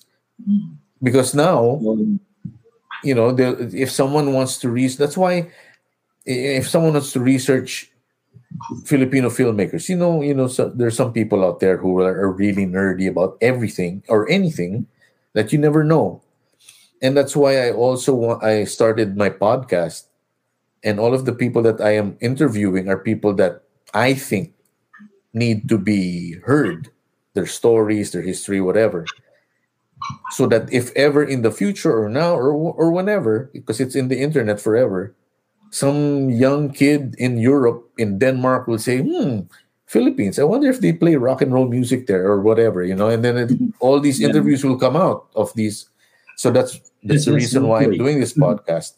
So for you and so like that it, it's the same thing that you your work is archived in the Oscars uh, database so that if someone anybody wants to learn about Filipino films, you are the first one who are you are going to be the representative. You're the first one That's why, to yeah, that's why I said earlier uh, in this interview, you know, I, I'm I'm already at that stage where where I'm into archiving my own works and Yeah. kind of securing, you know, my little legacy, whatever, whatever that is, you know, because I I want it to be seen, you know. I mean, Yes, I'll be dead and gone a hundred years from now, but just the thought that maybe a hundred years from now, young film enthusiasts might still see or read about the little short films we did during this time. exactly. Uh, I'm, you know, I'm, I'm already fulfilled and uh, celebrating. yeah, and I think that, I that think possibility can happen. So, I, but but that's why I'm, I'm trying to promote awareness in pre- preservation and, and restoration and, and archiving.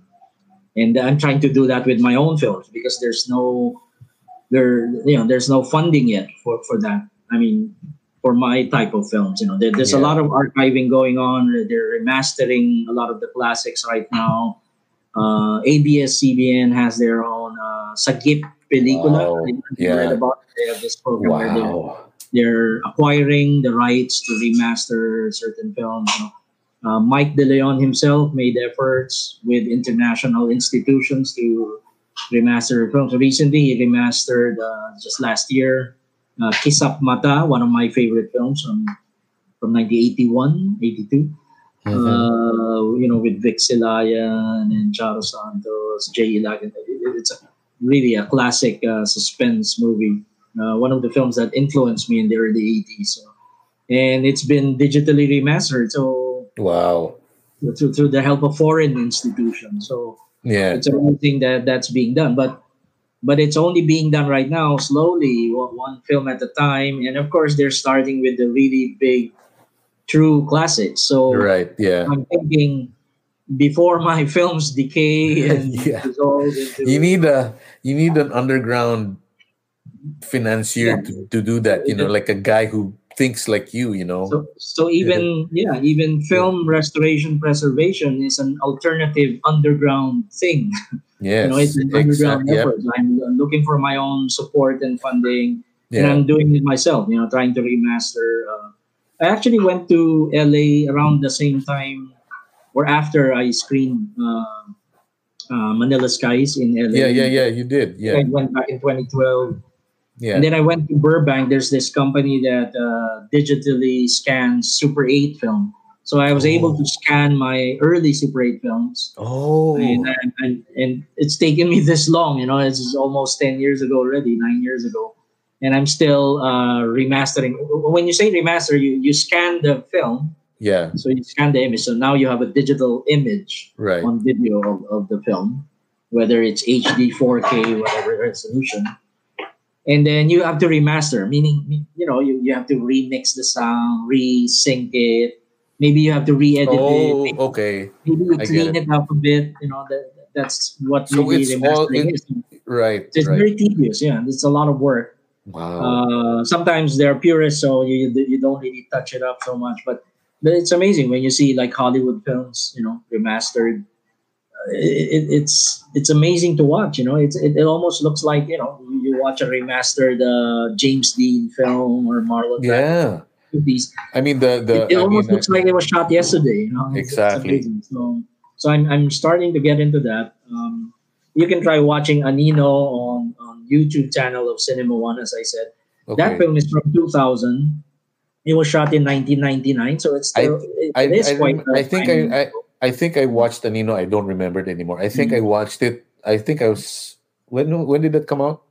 2000. It came out in Oh, 2000. 2000. I was still I, I had many special screenings, yeah. I think I watched Um, it. I think I saw it. but Yeah. it actually went online. It's it's my first uh, and only film that really went sorry com- commercially online because uh, early 2000s was the beginning of streaming.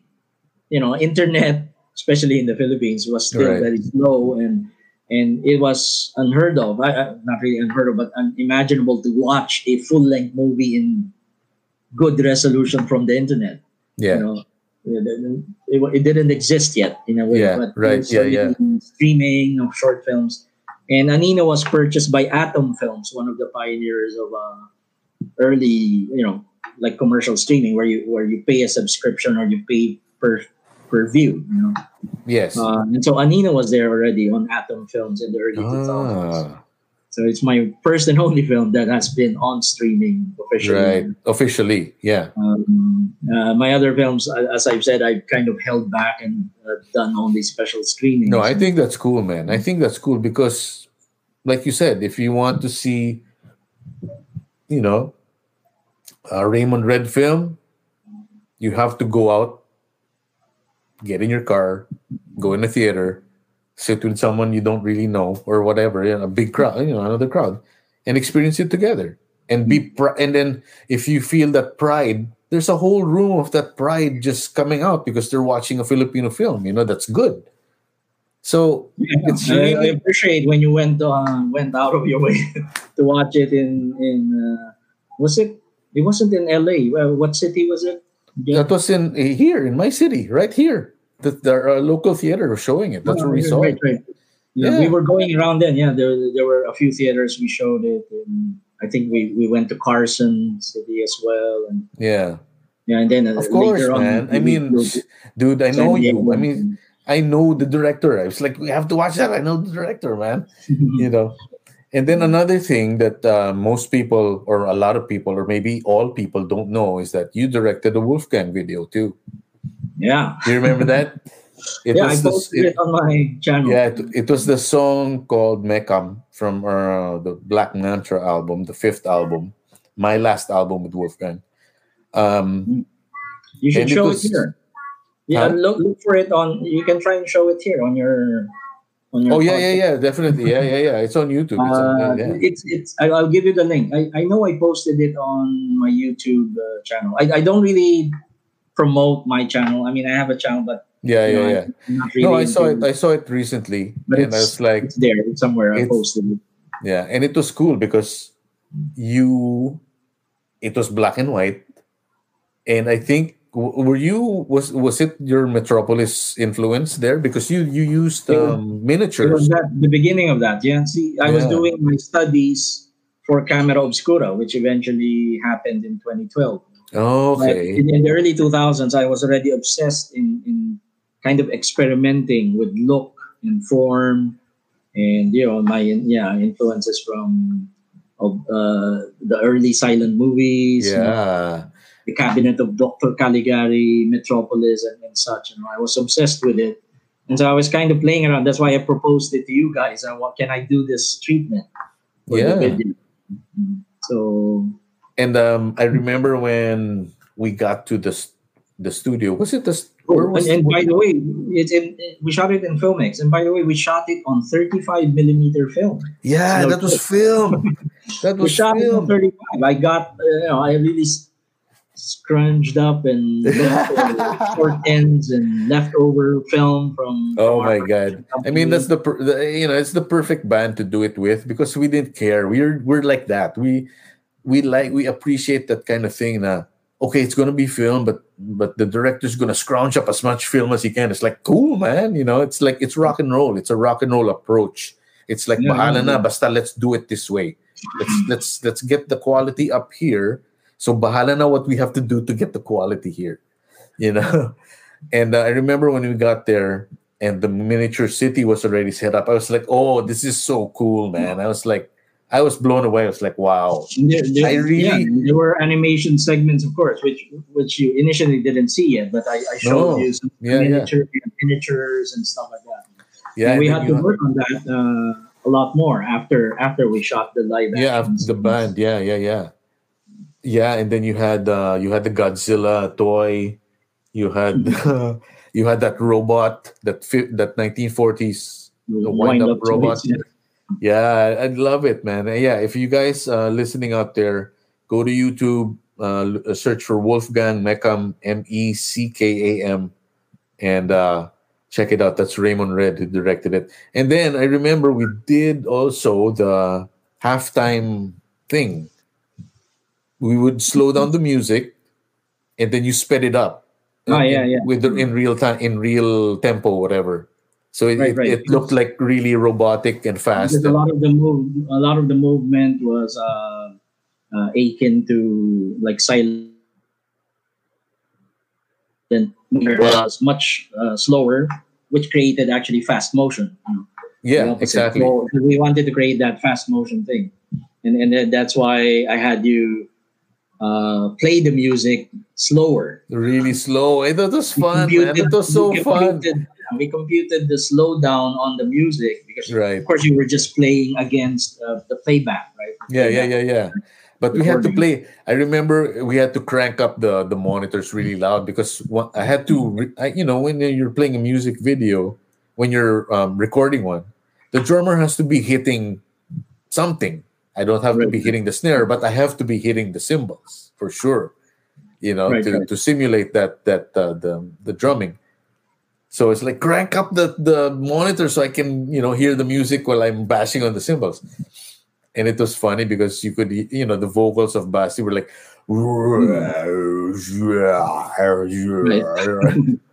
So yeah, I then- remember you're, you're playing Yeah. so slow, and yeah I was playing so slow like it's too bad then- we didn't. Yeah, we didn't shoot be, uh, behind the scenes. Then it would have been interesting to see that. The I know man yeah I know yeah I it's it's it, it's uh, it's still in my in my mind so it, it's safe there it was a really cool experience you know and then I remember also when when uh, our boss in Sony, uh, Wally Champsey, said, "Oh, I'm gonna, uh, we're gonna have Raymond Red do your next video." It's like, "Oh wow, man!" I was like, because because Wally was really taking care of all the bands in Sony. He was really taking care of each band, and he was really specializing in each band's identity. So he said, "You know what? I think Wolfgang being."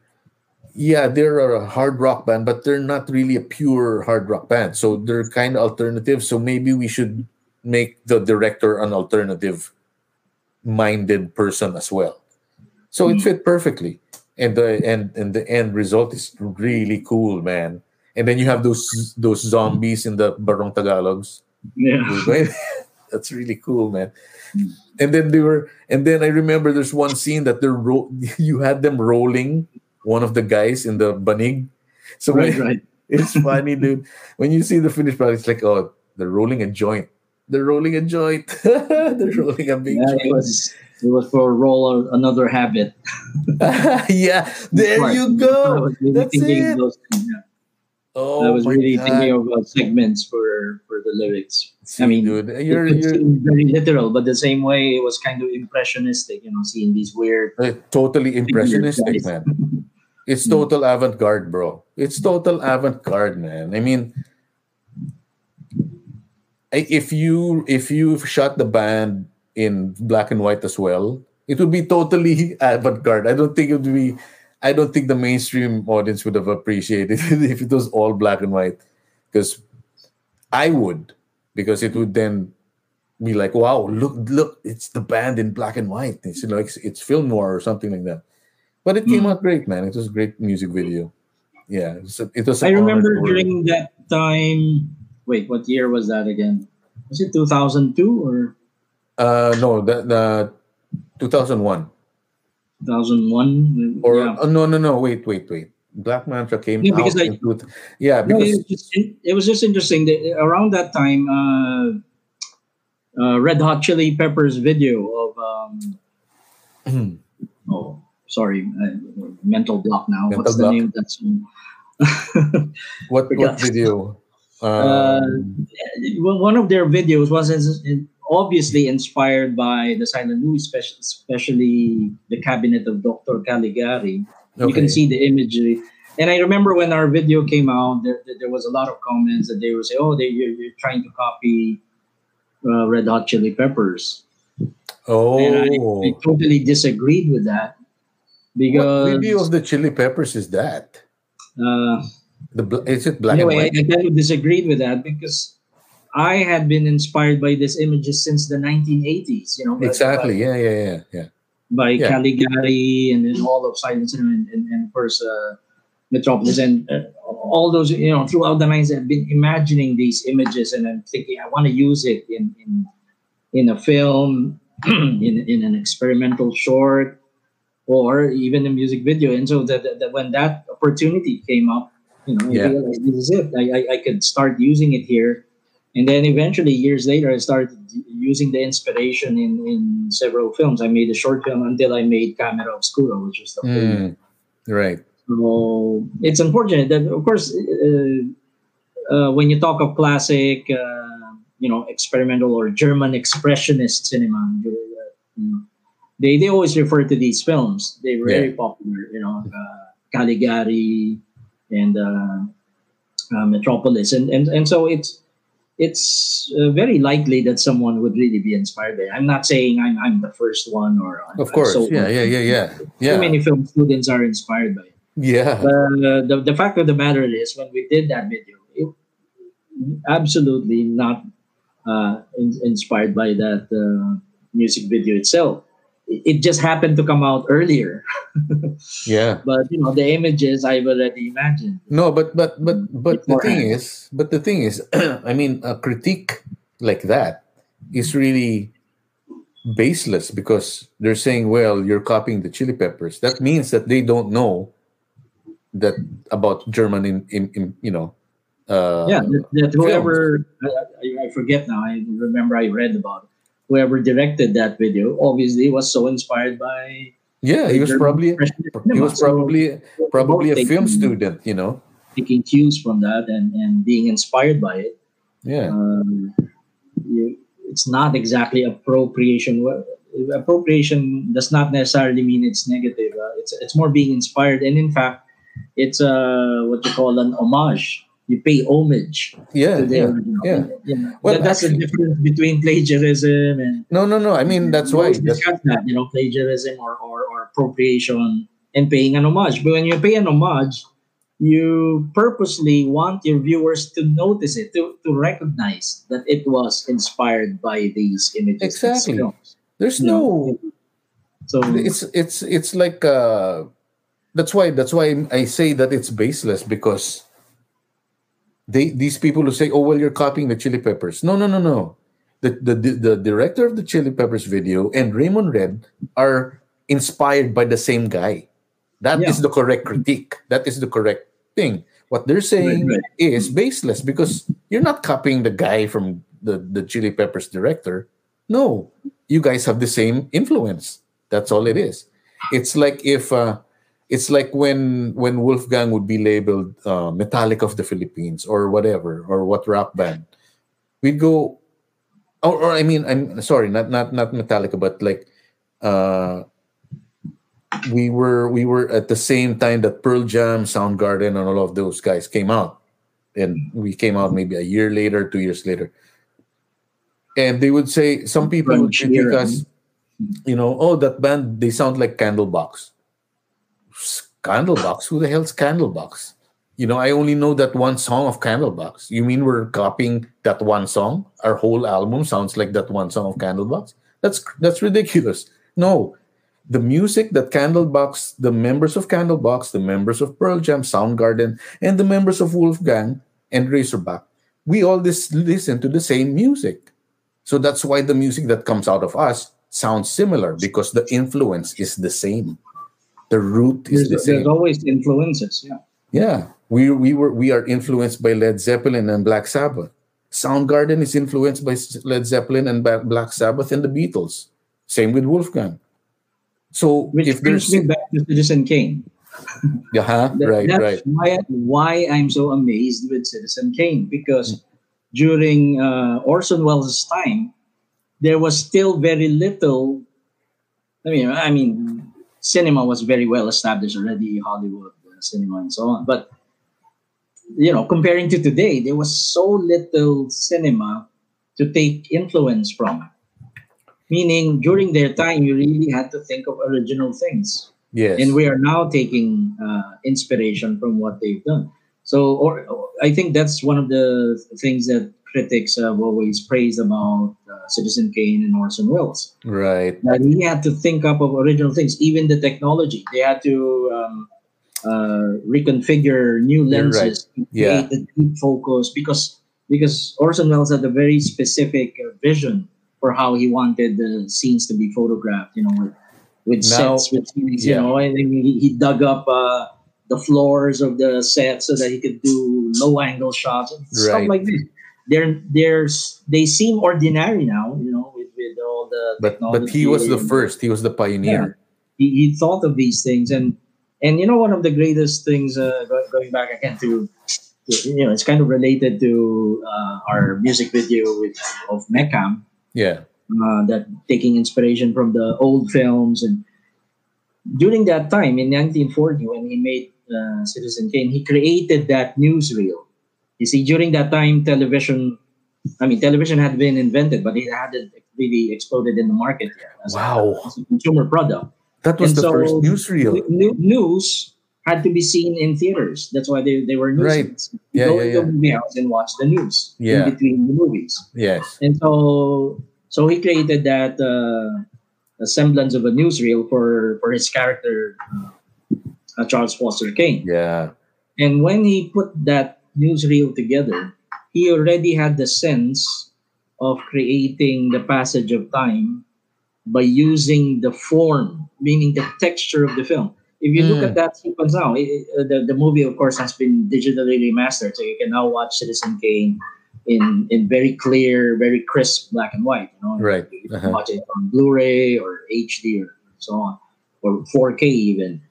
But that sequence, they didn't clean up the images because it was purposely made that way. He, he had the already the concept Mhm, of aging the segments mhm. to connote the passage of time. Wow. And that really blew me away. I think somebody in 1940 doing black and white films was already thinking I could use the texture of film to, because he aged in that newsreel, in that 15 minute newsreel. You can see him aging. And then he was already playing with the form. In the early part of the newsreel, when Charles Foster Kane was younger, Mhm. it was like silent cinema, you know, jerky movements, a lot of scratches and dirt on the film. And then Yeah. as the newsreel progressed, it was getting cleaner and cleaner. Ah, and then there was already sound that was kind of garbled. There right. was already sound cinema. So in, in that newsreel, you can see the history of cinema. Wow. You know, I, I never read this from any. I, I'm sure some critic must have noticed it already, but I'm just saying, I discovered it for myself. I never Yeah. read this in Right. any book or critic. Right, right. I realized it. Holy shit! You know, Shit, man. See? Orson Now- Welles now I understand. in real form Yeah. just to show the passage of time as Charles Foster Kane was aging. And then you know the the very last uh, segment of the newsreel, Yeah. he was really ad- advanced. He was way ahead of his time. The last part of the newsreel was, you know, because Charles Foster Kane became a recluse, he hid in his mansion. That was the story. So in the last part of, of, of that newsreel, it's like a 16 millimeter camera, paparazzi handheld camera. Wow. Oh gosh, I gotta see this movie again. I gotta see this uh, movie again. To a fence. Yeah. I was, you know, it looks so ordinary now, but I was blown away. That's 1940. He already thought of that.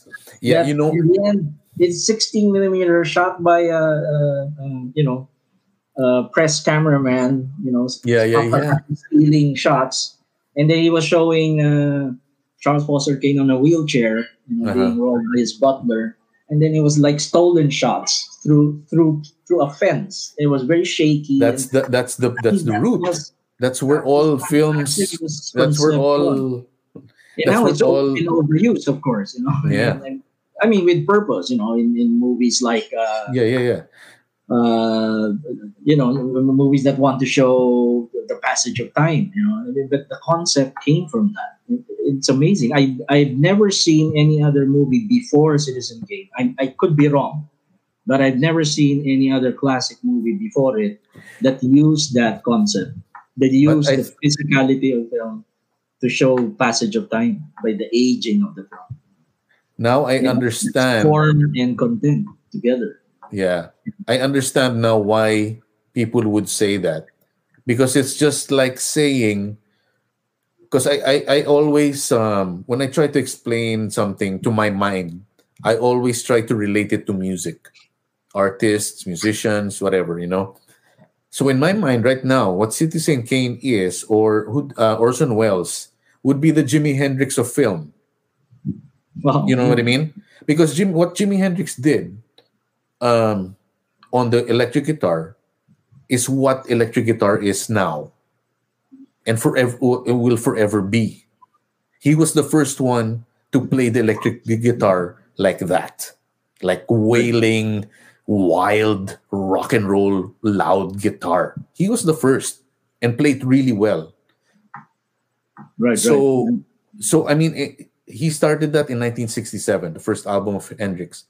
It took Eddie Van Halen, nine, 1979, to surpass that. I'm not saying I'm a, I'm a Hendrix fan, and, and but Van Halen, Eddie Van Halen, is the next step to guitar, electric guitar uh, playing.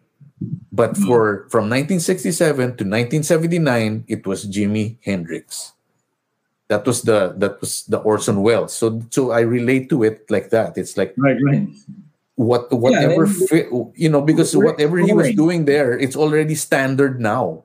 It's exploring, experimenting new possibilities Yeah, with the medium. So th- that's exactly what uh, Orson Welles is doing. That's why he, he's so highly, you know, He's, uh, regarded and put up on a pedestal in, in the history of cinema. yeah. In in in in, in hip hop lingo, it's they call it that OG, the OG. He's Mhm. original gangsta man. Yeah. You know Orson Welles in the film in in cinema. You know in the cinema world. Yeah. he is OG. He's like, uh, you know, he's like, uh, like uh, uh, in rock and roll. He's like Little Richard and Chuck Berry and Elvis. They're the OGs of rock and roll. You know, Orson Welles is the, one Right, of the right. OGs of film.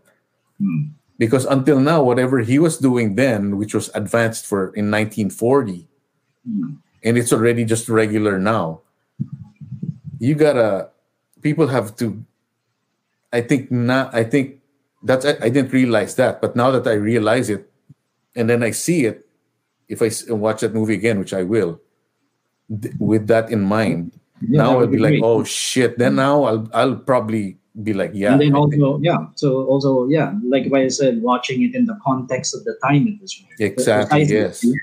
see that like that example I said, you know, this texturing and we see it so so much in almost anything. Exper- it, it's even started in experimental cinema, like tampering mm. with film and scratching Yes. it and putting it in camera. Yeah, It was experimental before, but then it made its way into music videos in the 80s.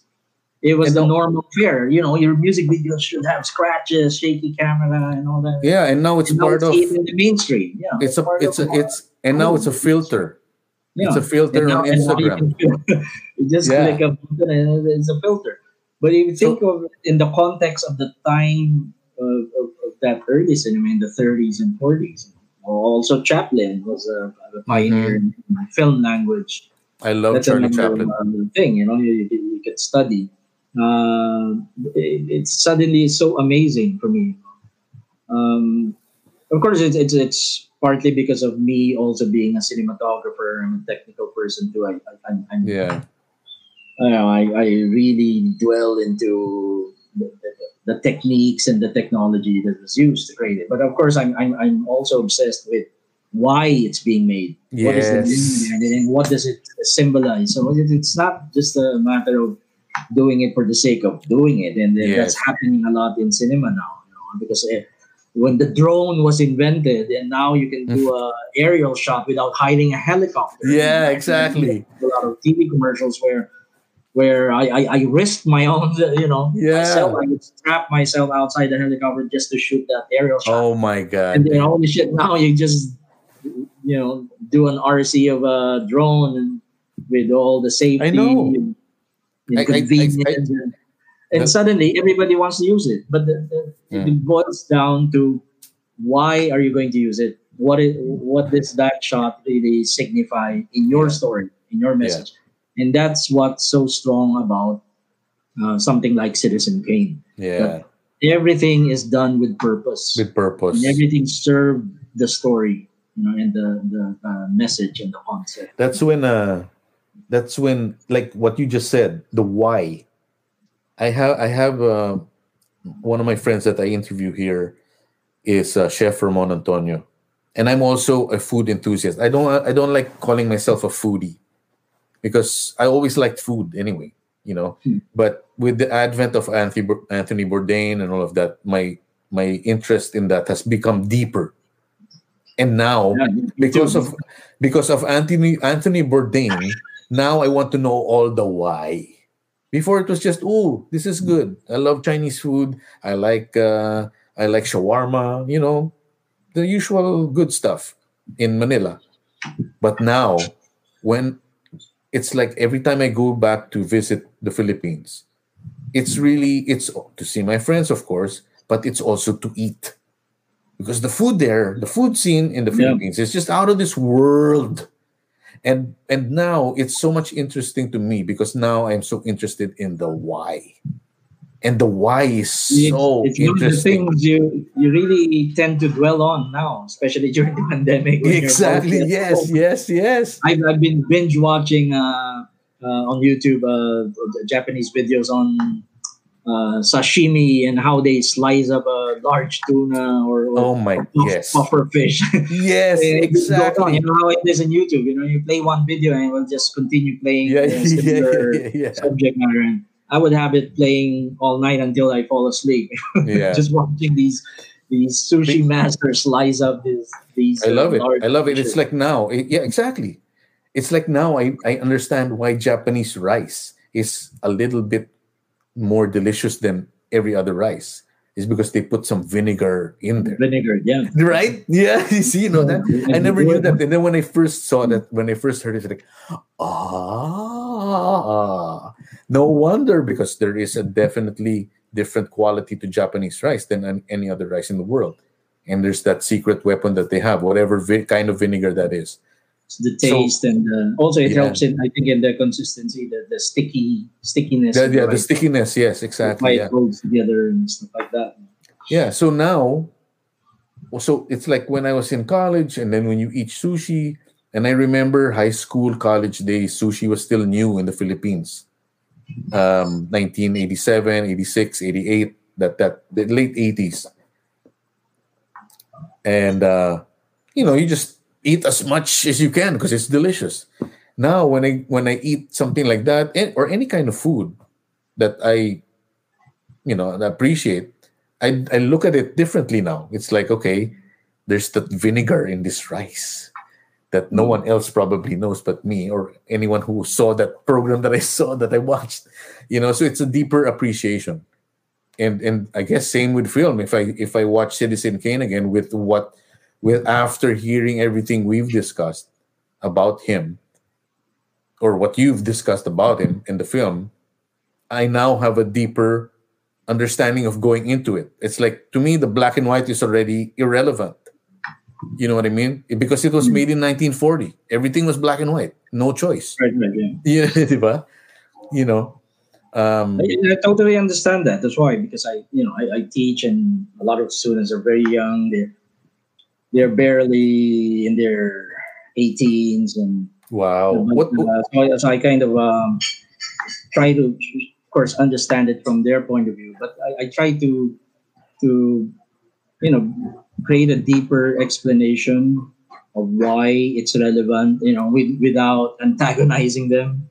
yeah, You know, exactly. try to put myself in their shoes, and you know, they were born with uh, the internet already around, Yeah. and home video and cable TV and, and all that, and then they saw it develop into to uh, you know streaming and, and so on, and they're now kind of suffering and languishing and surviving under this pandemic, and I, I know how difficult it is. So so, so yeah, Wow. schooling has been very difficult, but it continues on uh, uh, through online, you know, synchronous classes, and it's it's also difficult for teachers like me to, impart that. What what I, I do my best to to try and open their minds to these ideas, you know, and, and still understand if they they're not totally uh, appreciating it. You know, um, I can understand that, but at least once you've imparted it, they, they, they start thinking. At least it is in the back of their mind already, and they start thinking about it next time they they see a you know an old film, a classic film. And I not only silent cinema, even watching The Godfather now yeah, that's old, kid, you man. know, That's classic already. so dated to them, right? yeah, But to me, that's part of what was called modern cinema. That yeah, was modern Hollywood in the 70s. You know, the, the Yeah. maverick directors like uh, uh, Scorsese and, and you know, Coppola. directors, you know, along with Coppola and, and George Spielberg. Lucas Spielberg, of course. you yeah. know, Grabe. No, that's why. That's reinventing Hollywood. So see see see that's the point of of the why then you then when you know more about the why and the how then you appreciate these people more when you say their names you don't you're just not name dropping you're seriously saying coppola spielberg uh scorsese you know these people are they're in the culture. They're they're they're pillars in american and even world culture. World i would say world culture because their films transcend. All you need is subtitles for a different language. And people Mm. be like these are great movies man you know? So it when it transcends just like rock and roll music that is good quality music that transcends you know? The whole world listens to american music it's in english man. You know? Right, right. you know people in people in denmark who don't you know english in europe english is their second language. It's not their first language no? So they have to exert a little more effort to listen to american music. But eh, you know phil collins is is super famous in france. Mm. what? You know Sussudio is really popular in france. You know it doesn't matter and and, and i and i think in cinema as well it's the same thing. If it's a good film like like i remember when i saw let's talk about actual films now. I, I want to nerd out. Um when i saw city of uh, god the brazilian film you remember that? Uh, yeah, dude that was and and the time that it came out. See it's it's all about the time when you early 2000s also, I think. early 2000 or late 90s early 2000s or 1999, yeah, maybe. yeah. maybe yeah, 2000 or 2001 yeah. but it was it was it was almost a documentary in how real it was you know and it was great. And I did. I only saw it on DVD because they never showed it in the theater in the Philippines because it's an international film. They wouldn't bother. Um, so stuff like that, you know. I and then and then oh, another thing I wanted to point out that new that that new movie of uh, Soderbergh, uh, No Sudden Move, the one that I saw last night. The camera that he used was an old camera because it was set in 19 in the 1950s. That's the setting of the movie. So his camera um, on the on the edges, it starts to blur. It start not blur but distort. So I don't know. I'm I'm not. I forgot um, because I I, I, I, I I've only barely come across the article on that. I, I, I need to look it up. So I, I Yeah, yeah, yeah, I look yeah. forward to seeing that film. Yeah. yeah. If you get a chance to see it, it's called uh, what's it called? Here, it's right here. It's on IMDb. Soderbergh, It's- Soderbergh does his own camera. He, he- he's the cinematographer. I, I believe Oh, really? he was the cinematographer. Dude, he was oh, oh He well, shot his, great, several man. of his films. He was Well, it was um, awesome. It- he's he's really good then because the opening scene is just him following Don Cheadle, and Don Cheadle is walking down the street, and then they go into. I won't spoil it for you, but it's great. He just follows the guy until until the the conversation happens, the first conversation of the film, and we're like, wow, that's cool, man. That shot was so cool, man. And then, uh, yeah, and then like I said, that the camera is that the edges are are not just blurred but are already distorting. It's already bending. You know what I mean? So if ever you look up that article, that's what it is. And um, I'll look it out. yeah. yeah, man, I'm, and I'm glad. I'm really happy that guys like Soderbergh and then Steven Spielberg uh, uh, direct uh, directed uh, a new version of West Side Story. It's coming out in August, I think. Oh no, no, it's coming out in December. It's probably for Christmas. And it's like you're so excited because like that's a classic film, which was already great to begin with. The cine- cinematography, the choreography is great, and now it's Steven Spielberg doing it. Like you, you can just imagine. It's like wow, pare. Of course, Spielberg is a you know a true veteran already. Yeah, You know, I mean, uh, contemporary of Coppola and Scorsese and so on.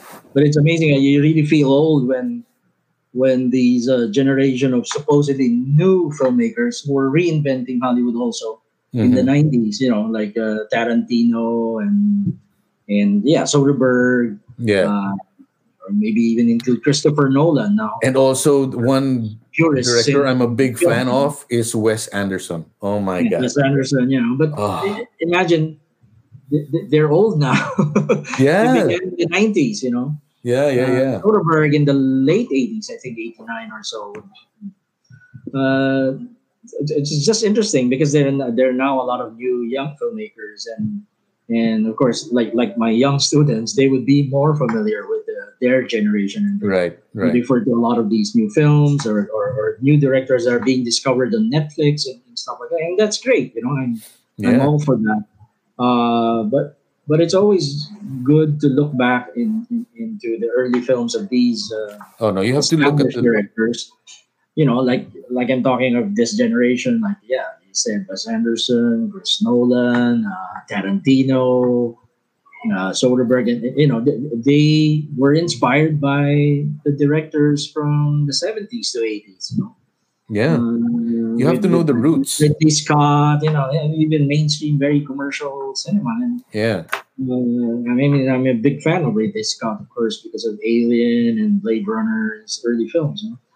Uh, and, and and in turn, these filmmakers, as I as we said earlier, were of course influenced, and they themselves admit, and th- and that gives you the reason why the the older films are still significant because Yes. it's good to look back. We're not saying we're not saying, hey, you know, young kids make films like those filmmakers or make you know uh, make films like Godfather. Yeah. I'm not saying that. I'm just saying there's value in looking back. Yes. these are the roots, and you can learn why These are the roots. why these filmmakers you now idolize. You know, like like Tarantino is still a, a, a big favorite for a lot of young kids. You know, because Tarantino's brand is uh, anything goes. He's lucky, actually. He's, he's a very lucky filmmaker. I mean, a lot of critics have um, mixed feelings about it. Is, uh, some critics would be very harsh and say he's not talented at all. But basically, he's lucky because his brand is anything goes, meaning the Tarantino Yeah. brand is it has to be his way or it's not a Tarantino film. Yeah. And the, he found producers who believed in that brand. Yes. That they have to And- let him loose, you know, because otherwise it's not a Tarantino film. Yes. And Yes. that's Exactly. good. I, I envy him. you Yeah. know, to find producers who think, hey, you know, Raymond should do it his way, and that's that's what a Raymond Red film is. And, and that's the Yes. struggle of every filmmaker to find uh, backers, financiers who will believe in, in what you're doing. Exactly. I, I- I guess that's why I've remained an independent filmmaker all these years. I, I, Mhm. a lot of the movie industry in the Philippines know me. You know, I'm, I'm known in circles, but technically, I'm I've never been a mainstream. You're still an filmmaker. I've never been produced by uh, mainstream producers. Yeah. You know, all, my films have been produced through independent means, independent Yeah. support, funding, and and, and even It's- making. of the approach. It's I. It's ironic that uh, the the um, that the most independent director or one of the or one of the most or the, one of the original independent directors in the Philippines is has been invited and awarded and recognized by people outside of his country. It's it's just weird. I mean, it, it's all it's kind of a Filipino thing that that uh, underground artists get recognized outside Right, rather right. than in their own thing because the people there they, they don't understand where these these alternative uh, thinking people are coming from because they don't yeah. they- you know they, because these people don't they don't care about the why they just want the finished product and they you know i mean and I, I, don't deny I, I I use that to my advantage, of course, you know, because because of the recognition, you you use that, you know, winning in Cannes, and and I always tell my students, but the the, the Palme d'Or in, in Cannes does not define who I am. mhm. I was m- me. I was Raymond the independent filmmaker since back in the eighties. You know, yes yes and that that is what defines me. But but I admit, I you know, it helps my career. The focus, the attention, the recognition will help, and you, can use that. But I always say it, it's never the main goal. It's it's not, you know, it's it shouldn't be your goal to win awards and so Yes, on. But yes, it, it's a course. great bonus that it will help you move on and, and climb up Yeah. the ladder because certain people uh, recognize that and, and, and even put you up on a pedestal because of this. Yeah. Know? yeah Which in a way is wrong, but but it helps. So I I, I don't deny I appreciate that. you know it's But it's the thing is, you have to focus on the cinema. You, you, believe in the cinema, and, and I guess that's why I've remained independent. It's not it's not like I'm saying I, I don't want to work in the commercial mainstream. I always wish the big film Yeah. producers, you know, in the Philippines, you have uh, for a long time Mother Lily, Regal Films, yeah exactly yeah Star Cinema, and GMA Sampaguita Film, films and so all these big studios, uh, Viva Films, who are still the, the, the bigger companies. yeah yeah Now. uh-huh. now we have new companies like Globe Studios, Mm. and, and, and so I've always wished that companies like this could support uh, my kind of cinema, but but I'm very specific. You see, I I, I Yeah. only do the films I really want to do, and they're on my own concepts, and and maybe a lot of uh, financiers find them difficult to produce. You know, they're, they're difficult material or sensitive material or radical or whatever. oh radical yeah they don't like that However stuff they see it but I, I, I, it's not that I don't like the mainstream, but I wish the kind of films I make can be made mainstream. You know, yeah and that's why I, I say somebody like Tarantino is lucky because uh, they they found this uh, brand of filmmaking palatable and and marketable and, and saleable, and that's why Yeah. they, they backed him. And then every independent filmmaker kind of dreams of that, you know, in Yeah. finding the patron and, and yeah who- of course it's always like it's always like that and I'm, you know I'm, I'm still struggling. I'm, I'm, I, I always say I'm still a struggling filmmaker, but I don't say that in a negative sense. yes I struggle with, with pride. I, With I struggle to do only the films I really want to do. But on, on, on the other side of that, I'm, I'm very proud of my son. You know, you've heard of my son, Mikhail. Oh yes, yes, yes. Your son. Uh, he's, Wow. he's more popular now. Yeah. A, lo- a lot He of came uh, out of he came out of nowhere, man. when, when when he was starting, people would refer. What's his name again? Mikhail, "Oh, right? he's Mikhail he's Red. the son of Raymond Red. You know, Mikhail Red, right? But now, uh, when people meet me, they say, "Oh, he's the father of Red."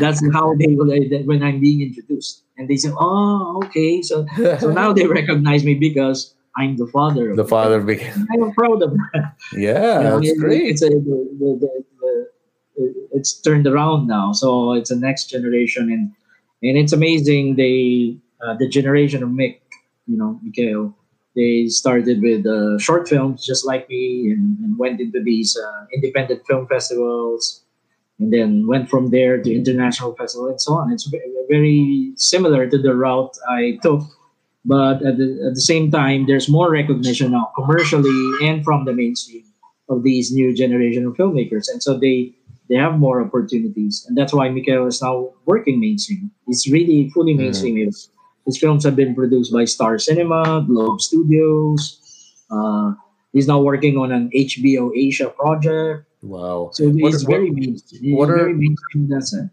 How old is he? Well, he's not that young now. He's 29, but Oh, he started well, quite young. well, for, you know, in his short for- You know, in eh? his teens, and so he's, he's worked his way up the ladder. You know, he's really worked hard, but he got a lot of good opportunities in the last, you know, decade. Mm. At least in the last five or six years, he's made really big, what big strides. You know. what are what are the films we sh- I should check out from your kid? Well, Oh, and, he- and, he and when I say when I say me, I mean everybody who's listening. He was, in fact, the first Filipino film to be officially a Netflix original. Oh, which one? You know, uh, I believe it was Dead Kids, but his film Birdshot, an earlier film, hmm uh, which I think Oh, I was, heard about Birdshot. I heard about that. Yeah. yeah, it's an award-winning film, and I it, probably- it was it was I in the yeah, it was submitted by the Philippines for Oscars consideration. Oh, Back in that- right, right. Yeah, yes, yes, yes. 20, 2017 or so. I, I forget exactly. I remember that. Yeah, I But remember yeah, that. it's a very successful film, and then it went on to Netflix. Now, during that time, it was still quite rare to see Filipino films in Netflix. They hadn't really expanded that much in, in, in Asian cinema. They, they had a lot Yep. of Korean, and Japanese films. Yep. And so it was a very rare opportunity to have a Filipino film on Netflix. Now it's exploded. It's very commercial. They they buying whatever they can buy. Oh yeah, yeah, yeah, yeah. And then of course they they categorize them and they limit certain content. You know, like a lot of the Filipino films are actually available only in the Philippines or uh, in Asia. So they're only very choice films. So if you're able to Mhm. watch the Filipino film there in the States from your account, Right. and that's quite a special film because that Ah. means Netflix put it in the international platform. Yeah. Whereas other films are there are hundreds already of Filipino films, but they're only available either in Asia or sometimes even just in the Philippines. Wow. So Mikhail made those strides quite early on. And it's you know it's quite an achievement. I, I never achieved anything like that, Yeah, yeah, yeah. and that's why my films have remained uh, alternative. You're the you're the punk rock daddy that you know, punk rock dad. But anyway, I, I, I hope and, and I will bow down to streaming eventually. I'll probably that's Yeah. why I'm I'm remastering my films. No, that's what. Yes, of course. Yeah, yeah, yeah, yeah. to re, Yeah. uh, you know uh, restore, revive them, and Mhm. I probably will eventually put them on my own platform. You know, I have a website raymondred.com.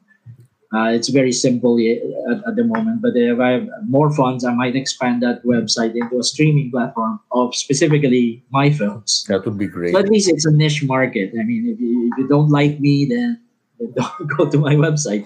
Well, if that's the you're world. curious that's- about my films, then people will then go there. So it becomes a really niche audience because they're actually out there seeking you know, Yeah. for my films. You know, Exactly. they go to my exactly. website and then probably watch. Yeah. You know, you uh, speaking of that, I mean, like now it's it uh, for a time being, there was this um, on on YouTube. There are people who review things they about anything, you know, reaction videos. That's what they call them. Right, right. Um, and uh, I'm sure you heard about this. There were these two Scandinavian guys. I'm not. I think they're Norwegian, Norwegian or basta, they're Nordic. They're two Nordic dudes, and they were reviewing. They reviewed Halik ni Hudas. They reviewed a Greyhound song and I think a Slapshock song song that I know of, and probably some other Filipino rock songs. And that was my that's my point. You never know. These songs are old. These are from 1995. Halik ni Hudas is from 95. And in 2020, 2020, uh, 2019, these two guys from you know a Nordic country discovered that song because it was on the internet.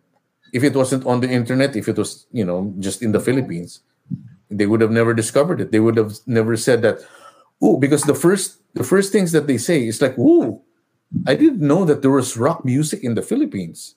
That's the 1st thing that they say. So for them, it's already an opener. They become more interested, like, "Ooh, rock music in the Philippines. That sounds interesting." And for Westerners, that's very easy. Uh, it's a very easy, uh, like, it's easy for them to get nerdy about that because they have you know they live in first world countries they have the you know the means and the ways whatever to appreciate it um and it would be the same thing like a filipino would have to be you know more in in uh you know i wouldn't say classy but but have some uh, some not really good taste but expansive taste that you appreciate indian classical music Mm. as well as Metallica, which which is me. But of course, that didn't happen overnight. I had to discover all these kinds of music and connect everything and say, and then finally, like when I and then listen to Miles Davis and appreciate that, and then finally appreciating Ravi Shankar and all of that.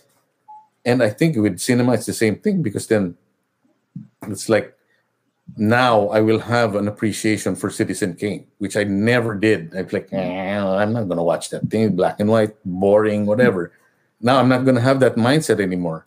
So, so, So yeah, try to watch that newsreel, the, the things I described. yeah, yeah, yeah, Every shot, it's amazing. yeah. I mean, some of the shots were uh, found footage or existing news footage, but some were recreated by Orson Welles. You know, and, they, and they had to age the, the shots The shots. accordingly. So imagine to think of that, the, the technical Is aspect mo- of is the- aging the look of the film. Is there a specific era that movie is set in? Specifically in the movie, or just general? because it's a long story. Uh, it tells the story of um, uh, Charles Foster Kane. Yeah, It so- so What year does it start? childhood, which is say I forget the- now. The Was it in the nineteen tens or so? Something like that. 1910s. Nineteen Yeah, yeah, early nineteen hundreds. yeah. You know, uh, because Ah, it starts okay. with his childhood and it it shows how Right. he was adopted and Okay. moved up and inherited money and, be- And the and the film's and the film's present era is what 1940 in, in the 40s yeah. In the okay right okay okay i get it now. Or, or at least because it was released in uh, 41 like like the late 1930s i guess. Okay okay. 39 or 40 you know. So, in, in uh, that newsreel footage you, you even see a, rec- uh, a fake recreation of course of uh, charles foster kane meeting up with hitler when the Oh, Nazis really? were on the rise of course in the 30s wow. But so yeah, but just before World War II. See, because Oh this movie God. was finished in 1941, released in 41. You know, just before America got into World War II. no well well, I'm I find thinking- it interesting, even though the film doesn't uh, really tackle uh, World War II. yeah yeah yeah It, it gives a different perspective of what was happening then and how this character is placed on on on you know. I, you know what I think you know what I think it is I think because if that was made that was made when when did it come out 1940 41, you know. 41 so it would it would have been made in 1940 a year before maybe Yeah, I'm, yeah. I'm assuming like that right um Well, World War II had started already. World War II started 1939. Y- y- yes, yes. Yeah. The, the Nazis were were invading already. Yeah, yeah, yeah. So I, but then, So, but then, Soviet- but then before the war started, I'm sure everybody knew already about Hitler. Everybody's probably Yeah, saying, yeah. "Oh, this guy's bad news." he was already on the rise. That's why. Yeah. That was, that's why it was part of the Yeah, yeah, yeah. Nazis were already Wow. invading. Uh, No, but I mean, even I mean, even before the invasion of Poland, everybody in the world was probably hearing about Hitler already. That there's Right, this right, crazy guy who wants to start wars and stuff, you know. So, so he probably. so, so even if that was just a snippet in, in there, It- okay, it, gives you a, a, a different perspective, really, of the political scene uh, Okay. at the time where this character is placed. And at the same time, makes you imagine now, I mean, me as a filmmaker, start imagining how Orson Welles was probably thinking during that. oh gosh, can you just imagine that? Together, you know, Can you imagine that? He was probably a he was probably a pot smoker, man. I wouldn't be surprised. I really wouldn't be surprised if he smoked pot. He was Because, I mean, that's- young, That's the 1930s. The the I mean, marijuana was still legal in the 1930s. You know, yeah. So um, anyway, um, so let's get back to movies to wrap this thing up. Uh, ex- okay, let's just compare notes, excluding. Huh, since we've been talking about the two films a lot, excluding The Godfather and Citizen Kane, what would be your favorite movies? I don't like to really say what are your top five, but give me five of your It's favorite always movies. difficult, yeah, to make a Yeah, I know, I know. That's why no top, no number, whatever. But your the your five Yeah. favorite movies uh, uh, aside from the two, yeah, or admittedly, I, I, I'm not even sure that The Godfather and Citizen Kane is on the list. I'm not. I don't know. It is. They are definitely. Okay. Uh, so, I mean, admittedly, we a lot of us, you know, in the Philippines, grew up with American cinema, Mhm. and in fact, it was kind of rare to see uh, European cinema. I'm not saying it, it, it wasn't being shown, but it was a little bit rarer to see um, European, much less uh, Asian cinema, Asian international cinema. We were not so exposed to it, of course uh, except probably for Chinese kung fu films. Yeah. Uh, but uh, it was mostly American cinema, of course, that we were seeing in theaters, and then we would see reruns on TV. So definitely, I was highly influenced by that, and and that's why Francis Ford Coppola became one of my favorite directors. Of course, even uh, at an early age, I tried to watch everything, you know, Apocalypse Now, and then yeah. and then later on when, when video home video became more accessible you know I, I like i told you when i was starting in the 80s even a copy of citizen kane was very very rare or even this one of my favorite films oh 2000, yeah, 2001 Space Odyssey. Yeah. 1968 you know Uh huh. uh, that was very very difficult to find you know i mean you would ask relatives from the us to probably try and record it off i don't know there was HBO. a or Yeah. stuff like that. So so it was an effort really.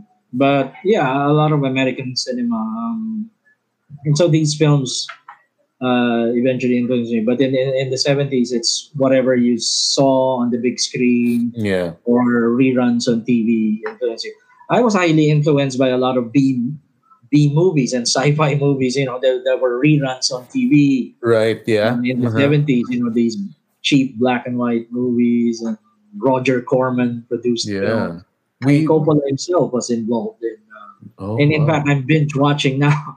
I kind of got tired of Netflix of serious films, so I'm now watching all these uh, B movies, horror movies, even, yeah, uh, yeah, yeah. Vincent Price movies. Uh, watching it on YouTube, you know, Yeah. you know they're free, so you can watch all of this now again. Some I've seen before, you know, as reruns, as I said, as a kid, and some I've only seen only now. You know, it's it's, Yeah. it's amusing for me just What seeing really cheaply made uh, sci- science fiction, uh, alien monster movies. You know, so How about um? Okay, here here's a good. But I, I guess I, I, I might as well mention it because I mentioned earlier. But Uh-huh.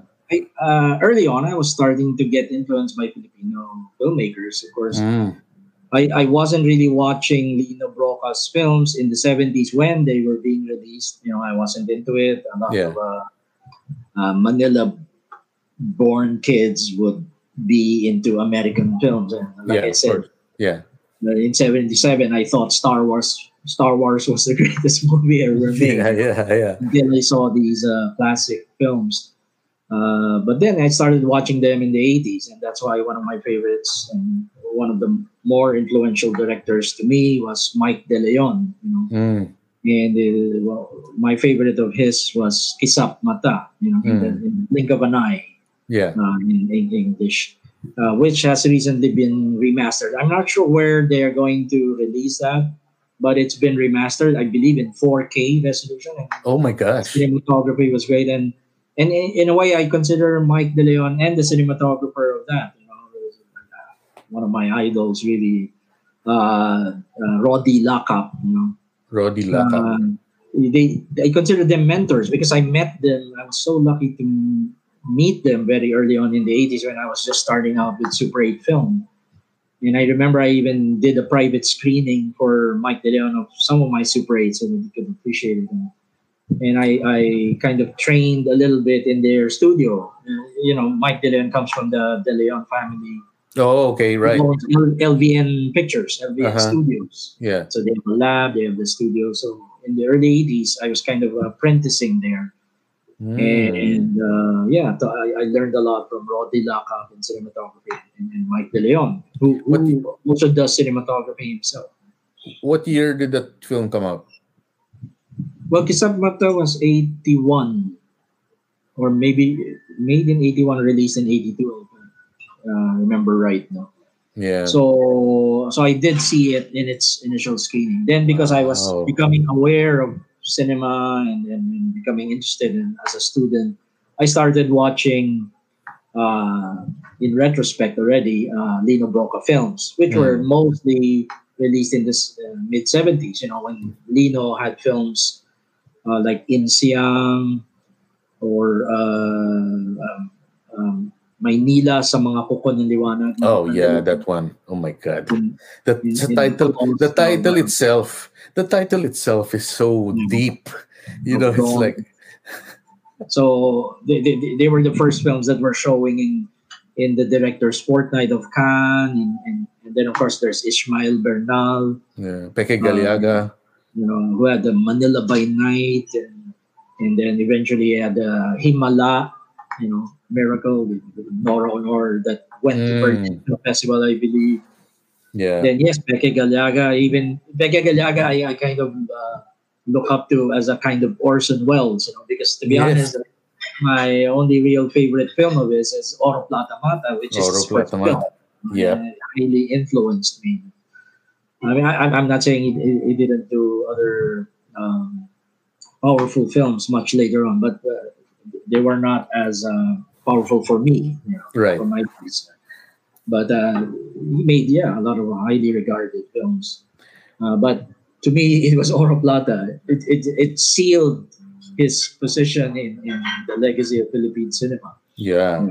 just by that one film. you know. Yeah. So it, it kind of like Orson Welles. I mean, a lot of critics say after Citizen Kane, it was downhill from then on yeah. for. You know? I mean, maybe there's some truth to that, but uh, Yeah. maybe it's unfair because he, he did do some really memorable, powerful films also after. But but there was a kind of truth in, in that saying. hmm he, he couldn't ma- uh, Couldn't match it. anymore. He couldn't match the, the He already did it. It's the- like uh the it's like, iconic uh, you know, position yeah, it's- of, uh, it's like my uh my how I view um funk music, black music which is funk soul, but specific specifically funky music. And it's James Brown. He's the one who invented the funky music and it's already and already the bar is already at the top. So like like like you said, it's all downhill. Everything that is funky after James Brown cannot equal that because James Brown is already the pinnacle of that. That's the bar. And he's the best at it anyway. So you can't beat James Brown anymore. It's the bar is there anymore. It's not like uh it's not like uh, when emulated and you know yeah, it's emul- it's it he's the one. He's the he's the main guy. It's not like rock and roll had to develop from the from the blues merging with country music, and then Elvis and Chuck Berry and Little Richard and them had to record that kind of music first, and then and then that first wave of rock and roll people, they all disappeared. By 1959. Wala na sila. They were gone in four years. So who came back? Uh, who who uh, for a time being it was all these uh, crooners, Frankie Valli, you know, put your head on my shoulders, Badui music, you know, you know, and then a few few few years later, the Beatles and the Stones come out, and these are the, the bands who were influenced by the blues guys and the rock and roll guys before them. So it's it had to develop. Rock music had to develop, and then after the Beatles, there was Jimi Hendrix, and after Hendrix, there was Led Zeppelin. After Led Zeppelin, there's Van Halen. So it has to it develops. Whereas in with funk music and James Brown, it's already invented and developed and patented, and that's it. That's the best hmm. funk music in the world. Anything else is not. It's good, but not as equal to James Brown. That's how I'm understanding what you're saying. You have to put it in music terms, you know. That's how a lot, uh, many critics, international critics, uh, saw uh, Citizen Kane. Wow. That So- early pa lang, 1940 pa lang. That's it. Of course, there are a lot of changing views, so new generations of course. uh, have their own opinions. In fact, there, there's an annual, um, not not really yearly, I think. Uh, well, the, the, many institutions do this. To come up with the best 100 films Mm. ever. You know, Mhm. which is kind of difficult, really, because uh, as I said, that's it hard, really all depends on taste and, and That's perspective. hard. and especially if you're talking about the whole world. I mean, you, Yeah. you'll have to have a, You'll have to have really wide view and of the breadth of um, international cinema. It's that very difficult. You know. yeah. You have get votes from critics and, and directors. And I, I was going- once in a poll. I, I was invited to, to put my Mm. vote. Oh really? That before. It's like if I was Um, gonna make a list like that, a list like that, especially if it's of the world, there has Right, to right. be that that Lino Brocka film, Kuku, you know, Manila sa Kuku ng Dilim or whatever. That has to be there. That film, at, at the very least, has to be there, and maybe Made and also by Oro- international critics, of course. yeah, yeah, So yeah. it, it's really voted in some international lists of the best films ever made. Yeah, I, I believe it, Lino man. Is the only one that usually makes it. Uh, I, I mean, as a Filipino. So, ima- so going back I was saying Citizen Kane always top a lot, majority of uh, oh, critics' of the critics for so many polls. years Yeah, until recently, when I guess there are more, you know, there will be younger film critics now or established So what what movies are they picking nowadays? something let's say three or four decades ago. So Citizen Kane started to kind of go down in the ranking Mm. amongst these, and you know, it's it's So the what- natural course of uh, what's So happening. so what what gonna i- what is what's replacing Citizen Kane? Well, uh, other classic films. There was, a, of course, there's so many lists. Yeah. But, uh, some of the There's, one of the gone, major- gone with the wind pa. Oh my yeah, one of the major lists, of course, they, they come up with that in Hollywood. I'm sure in in the AMPAS, American uh, Motion Picture Arts and Sciences. And, Yeah. uh, but the one I participated in was by the British Film Institute. Of course, very reputable. hmm Uh, through in collaboration with Sight and Sound magazine, which is a major uh, film magazine. Right. published by the British Film Institute. So the, uh, um, some 15 years ago or so, they, I was invited to, to, to contribute. And then again in their next round, I think some six years ago or so. Mhm. Uh, and yeah, the, the, the list was suddenly changing. For so many decades, it was always Citizen Kane on top.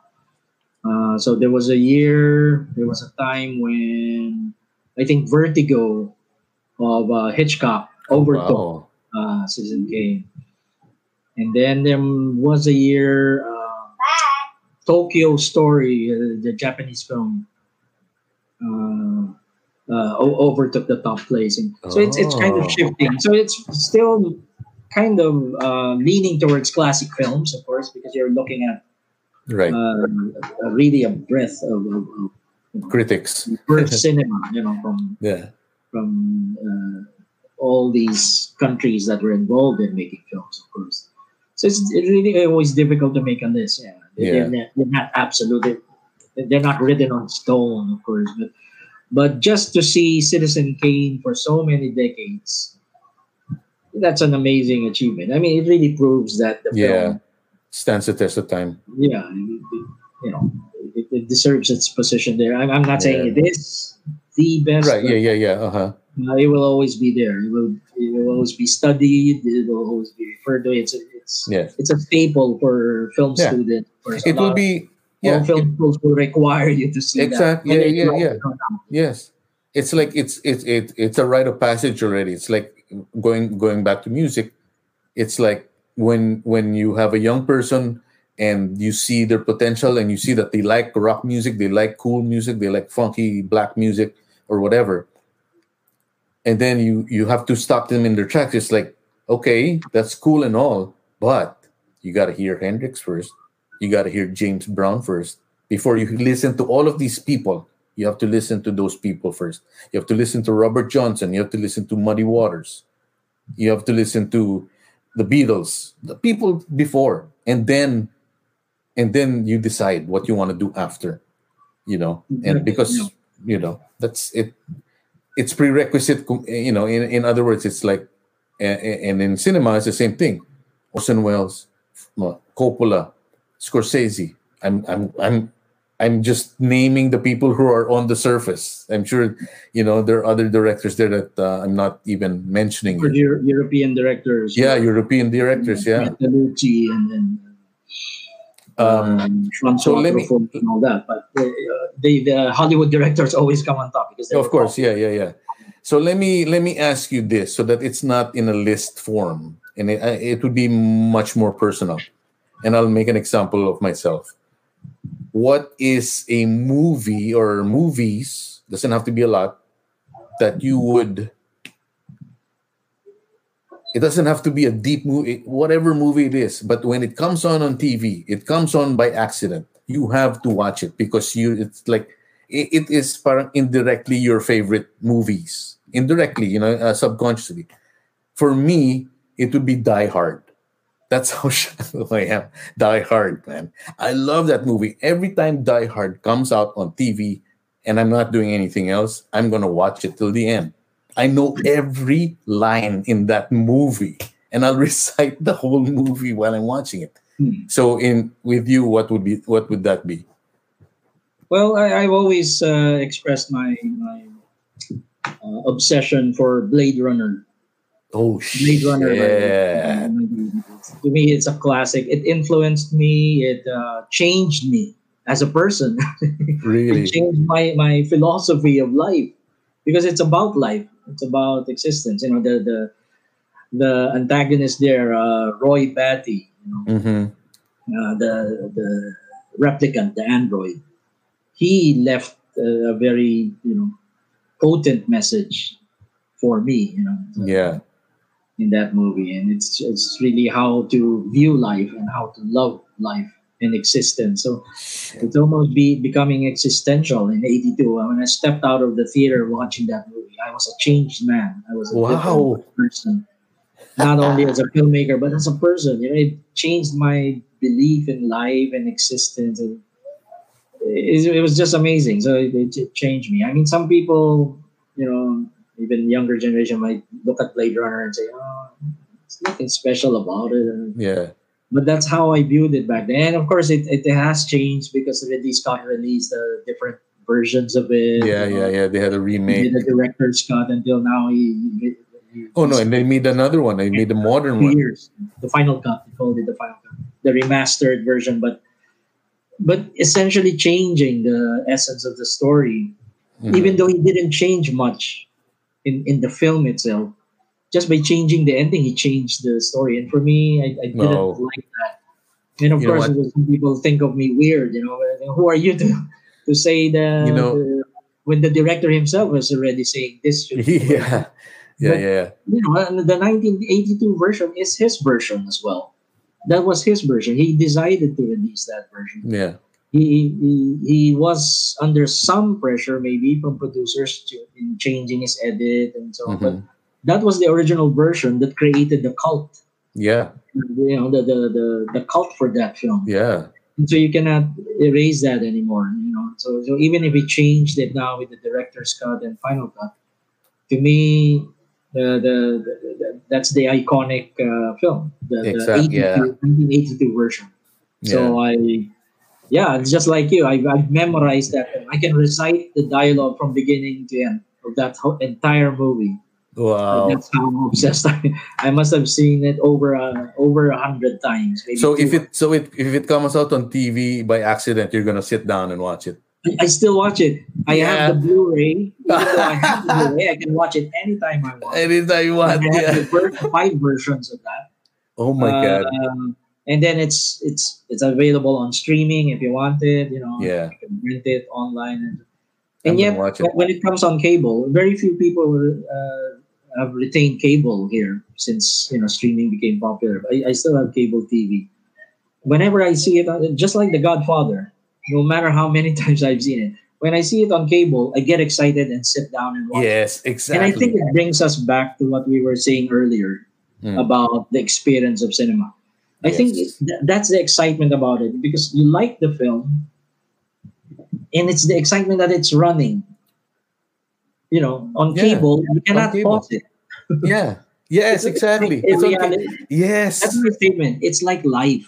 You Yes. cannot stop or rewind it. And so when you see it on cable, I still get so excited and sit down and really Yeah. pay attention and watch it. Because then you experience it in the next two hours or so. Yes, exactly. You And, then, and when it comes out on cable here, there are commercials, dude. So I have to sit right, through the com- I have to sit through the commercials, or it's a uh, you know a, it's a too pi- bad. piss a piss break or a snack break. But I'll sit down. I'll finish that movie until the very until the credits of Die Yeah. Hards. So that's yeah, that's uh, well go- go- going just to add, uh, going back because you were asking me what other films. Mm, yes. Uh, the, I I also like the films of um, Jim Jarmusch, especially his earlier films. His you know he's an American independent filmmaker, so maybe he's not as famous, but he's made some part independent, part mainstream films a little later on. He's still, Uh-huh. still making uh, some films, but uh, a lot of his films, of course, are heard of mostly in film festivals. You know. But I like his earlier films uh, in the 80s.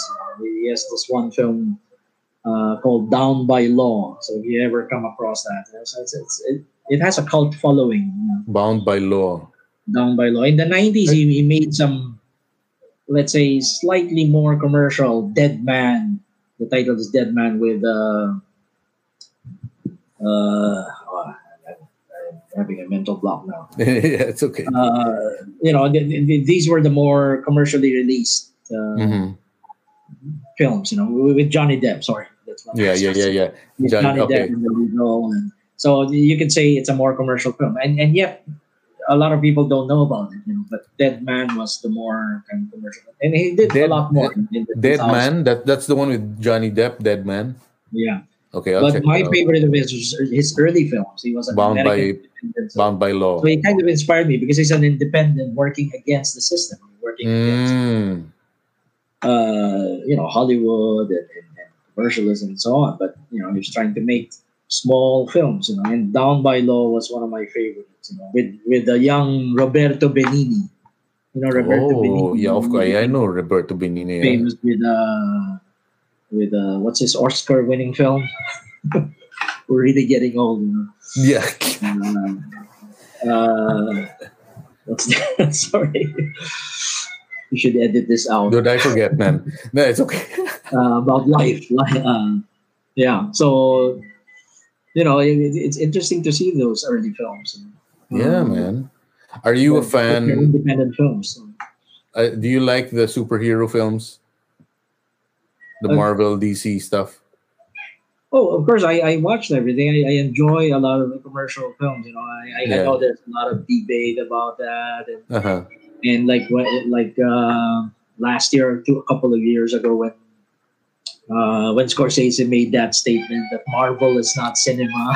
right? Yeah, man. I was, I, exactly I was kind of turned off by that comment. by that statement. and that's uh, problematic because he, he's using the word cinema with his Mhm. own point of view and definition. Yeah, So there's no point in arguing really because those arguing with him have different definition of the word. Yeah. And see, that's what I said earlier as well. The Yeah. word cinema is all, all encompassing word and you might define it in a different way. exactly. And so it, it becomes problematic because he, he, he wasn't bashing Marvel. He's just trying to describe it. And that's the way he found Yeah, the best way he found to describe it that it's not cinema because he was defining cinema in a very specific way. yeah, yeah, yeah, Cinema But is I mean- classic cinema, yeah, yeah. classic uh, storytelling, classic film language, and so.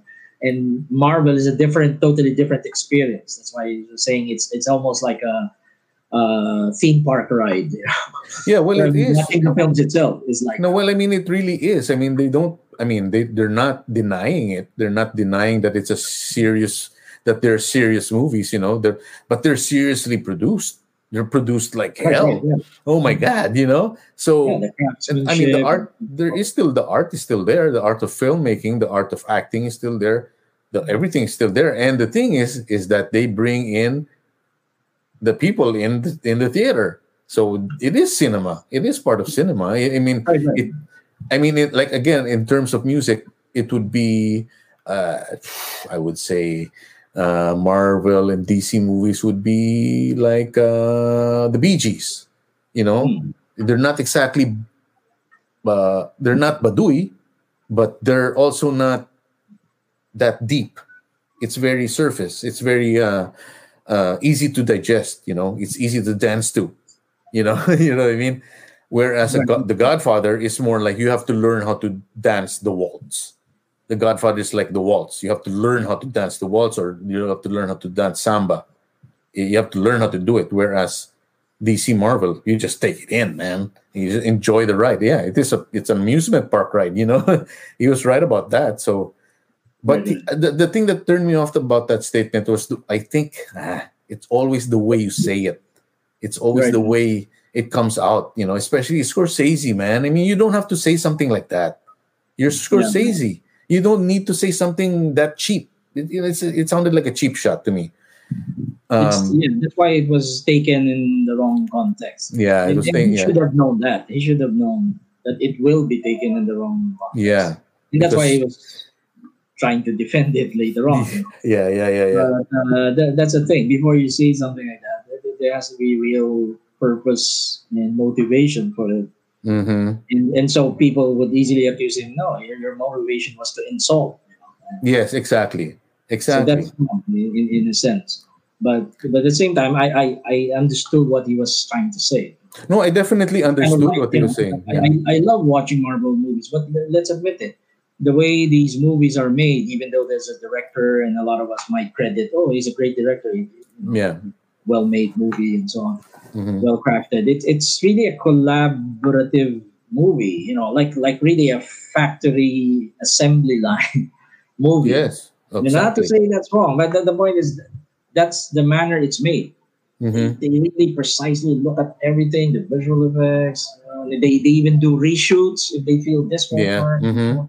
That, that's how these movies are made. And and and knowing Scorsese, he cannot make a movie that way he, he does it, of course, with a script, but he's more organic and he has full control, creative control, and stuff like that. So he cannot do it. And and, and, and so he sits in a position where I think Coppola was the one who, who said this in a i- interview even way way back. You know that uh, in a in a world that's really becoming, you know, moving towards democracy. You know, becoming more democratic, uh, more democratic now in the whole world. Maybe the director position is the only last uh, dictatorial positions Yes, exactly. But but he's talking of a very specific kind of uh, position, you know, like Hmm. Coppola did movies like Cop- uh, uh, Apocalypse Now Yeah. with total full control. He, he even kicked out his co-producers, or I mean, they left. You know, Yeah. you know Paramount or 20th Century, they, they left, and I said, ah, what the hell? I'm gonna produce this film, and he finished it through Zoetrope Studios. He finished it. He lost a lot of money, but eventually, of course, he he got it back. Yeah, You know, got it back, yeah. movie. Uh, and and that's a different type of filmmaking. So I, I guess that's what uh, Scorsese was saying because that's how he makes his movies. You know, Mhm. the, the financiers he he who favors him Yes. still believe in the, the dictatorial position of a director. Yes. Yeah. That's what Scorsese movie is. He, he will Yeah. decide on what he wants and everything. Not not to say that he's not collaborating. Of course, we have to give credit to, to the collaborations with designers, cinematographers, and all that. But hmm he, he's still there, like as like Orson Welles was back in the classic Hollywood uh, productions, you know, where he wants to sit as the director, you know, the the the, the author, the auteur theory, which they Right. always uh, argue about. You know, the French word auteur. Yeah, the, auteur. the author, that the director is the author, and a lot of Mhm. people um, argue about that.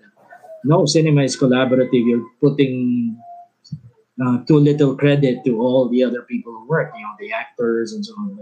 Yeah.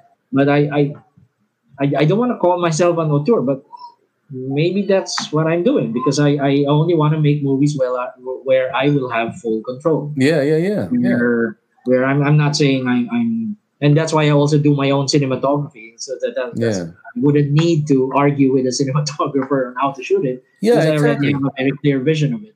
Yeah. I can't do everything, but I have a say in everything else. I mean, Yeah. design and so on. And- know, and the- and the same- editing and post production. I, I, I go through that. So, Yeah.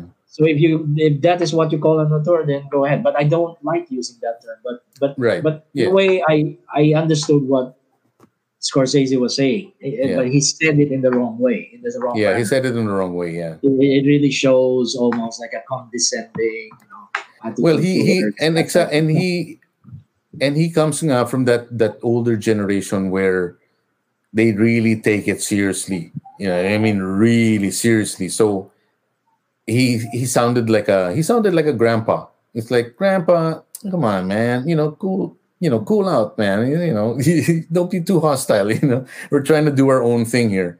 You know, of Right. course, there's that there's that age gap. You know, of course.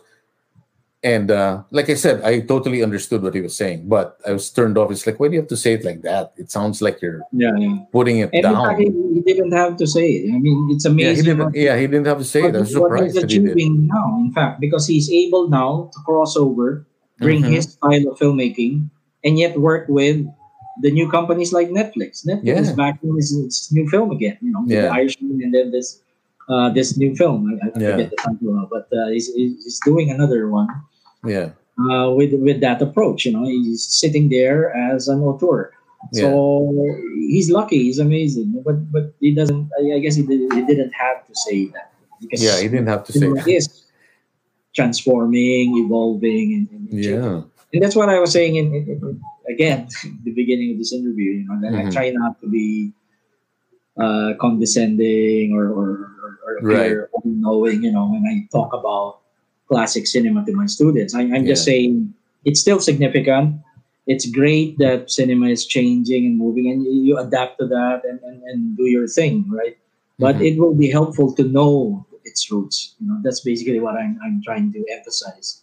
Just knowing your roots, whether you like it or not. I'm not saying you have to like it. I'm not saying you're stupid if you don't like it. I'm just saying it's good to know it. You know, it's just like learning about your grandfather, even if you never met him. You know, Eh, even if you dislike him, when you finally hear the stories about what your grandfather or grandmother did when they were alive. But it, Yeah. it's, it's great to know where, where you came from, of course. Yeah. how your family has uh, evolved, and stuff like that. And you learn a lot from it, and that's why it's still significant. So I, I- I guess that's the lesson we, we take from that. And that's the perfect way to end this, man. Perfect, dude. Thank you very much, Raymond Red, Pride of the Philippines. Uh, check his films out. Yep. When he shows them, you can't see him online. You gotta go. I will. I will eventually. Eventually, but uh, in I the hope- meantime, I hope. I hope they don't call me grandpa. no, no, like I said, I'm not against streaming. In fact, I know I have to adapt to it, but I it will take some time. I- because I want to you know prepare my film. Oh, of course. Of course, you're you're you're you're you're uh you're an artist. You you're, you're taking care of your art, so that's very commendable. But what you have done so far in your career is uh, is commendable and something to be very proud of. So thank you very much for being here, man. I really, really, really appreciate it. Thank you, thank you for this opportunity. Yeah. And please So every check out also my son's films. Oh yeah yeah yeah Mikhail Mikhail uh, um, Mikhail Red Just look for Mikhail Red. Mikhail Red yeah He, yeah uh, by the way, he was actually named after Mikhail Gorbachev. yeah I, I had a feeling man yeah When he was born in '91, uh, Mikhail Gorbachev was the big name in the news, and then, yeah yeah yeah uh, you know, with he- Perestroika, and then the, the Soviet Union falling apart. yeah he ended the Cold War man you Yeah. know so so he was a hero then, and yeah yeah, Mikhail was named after him.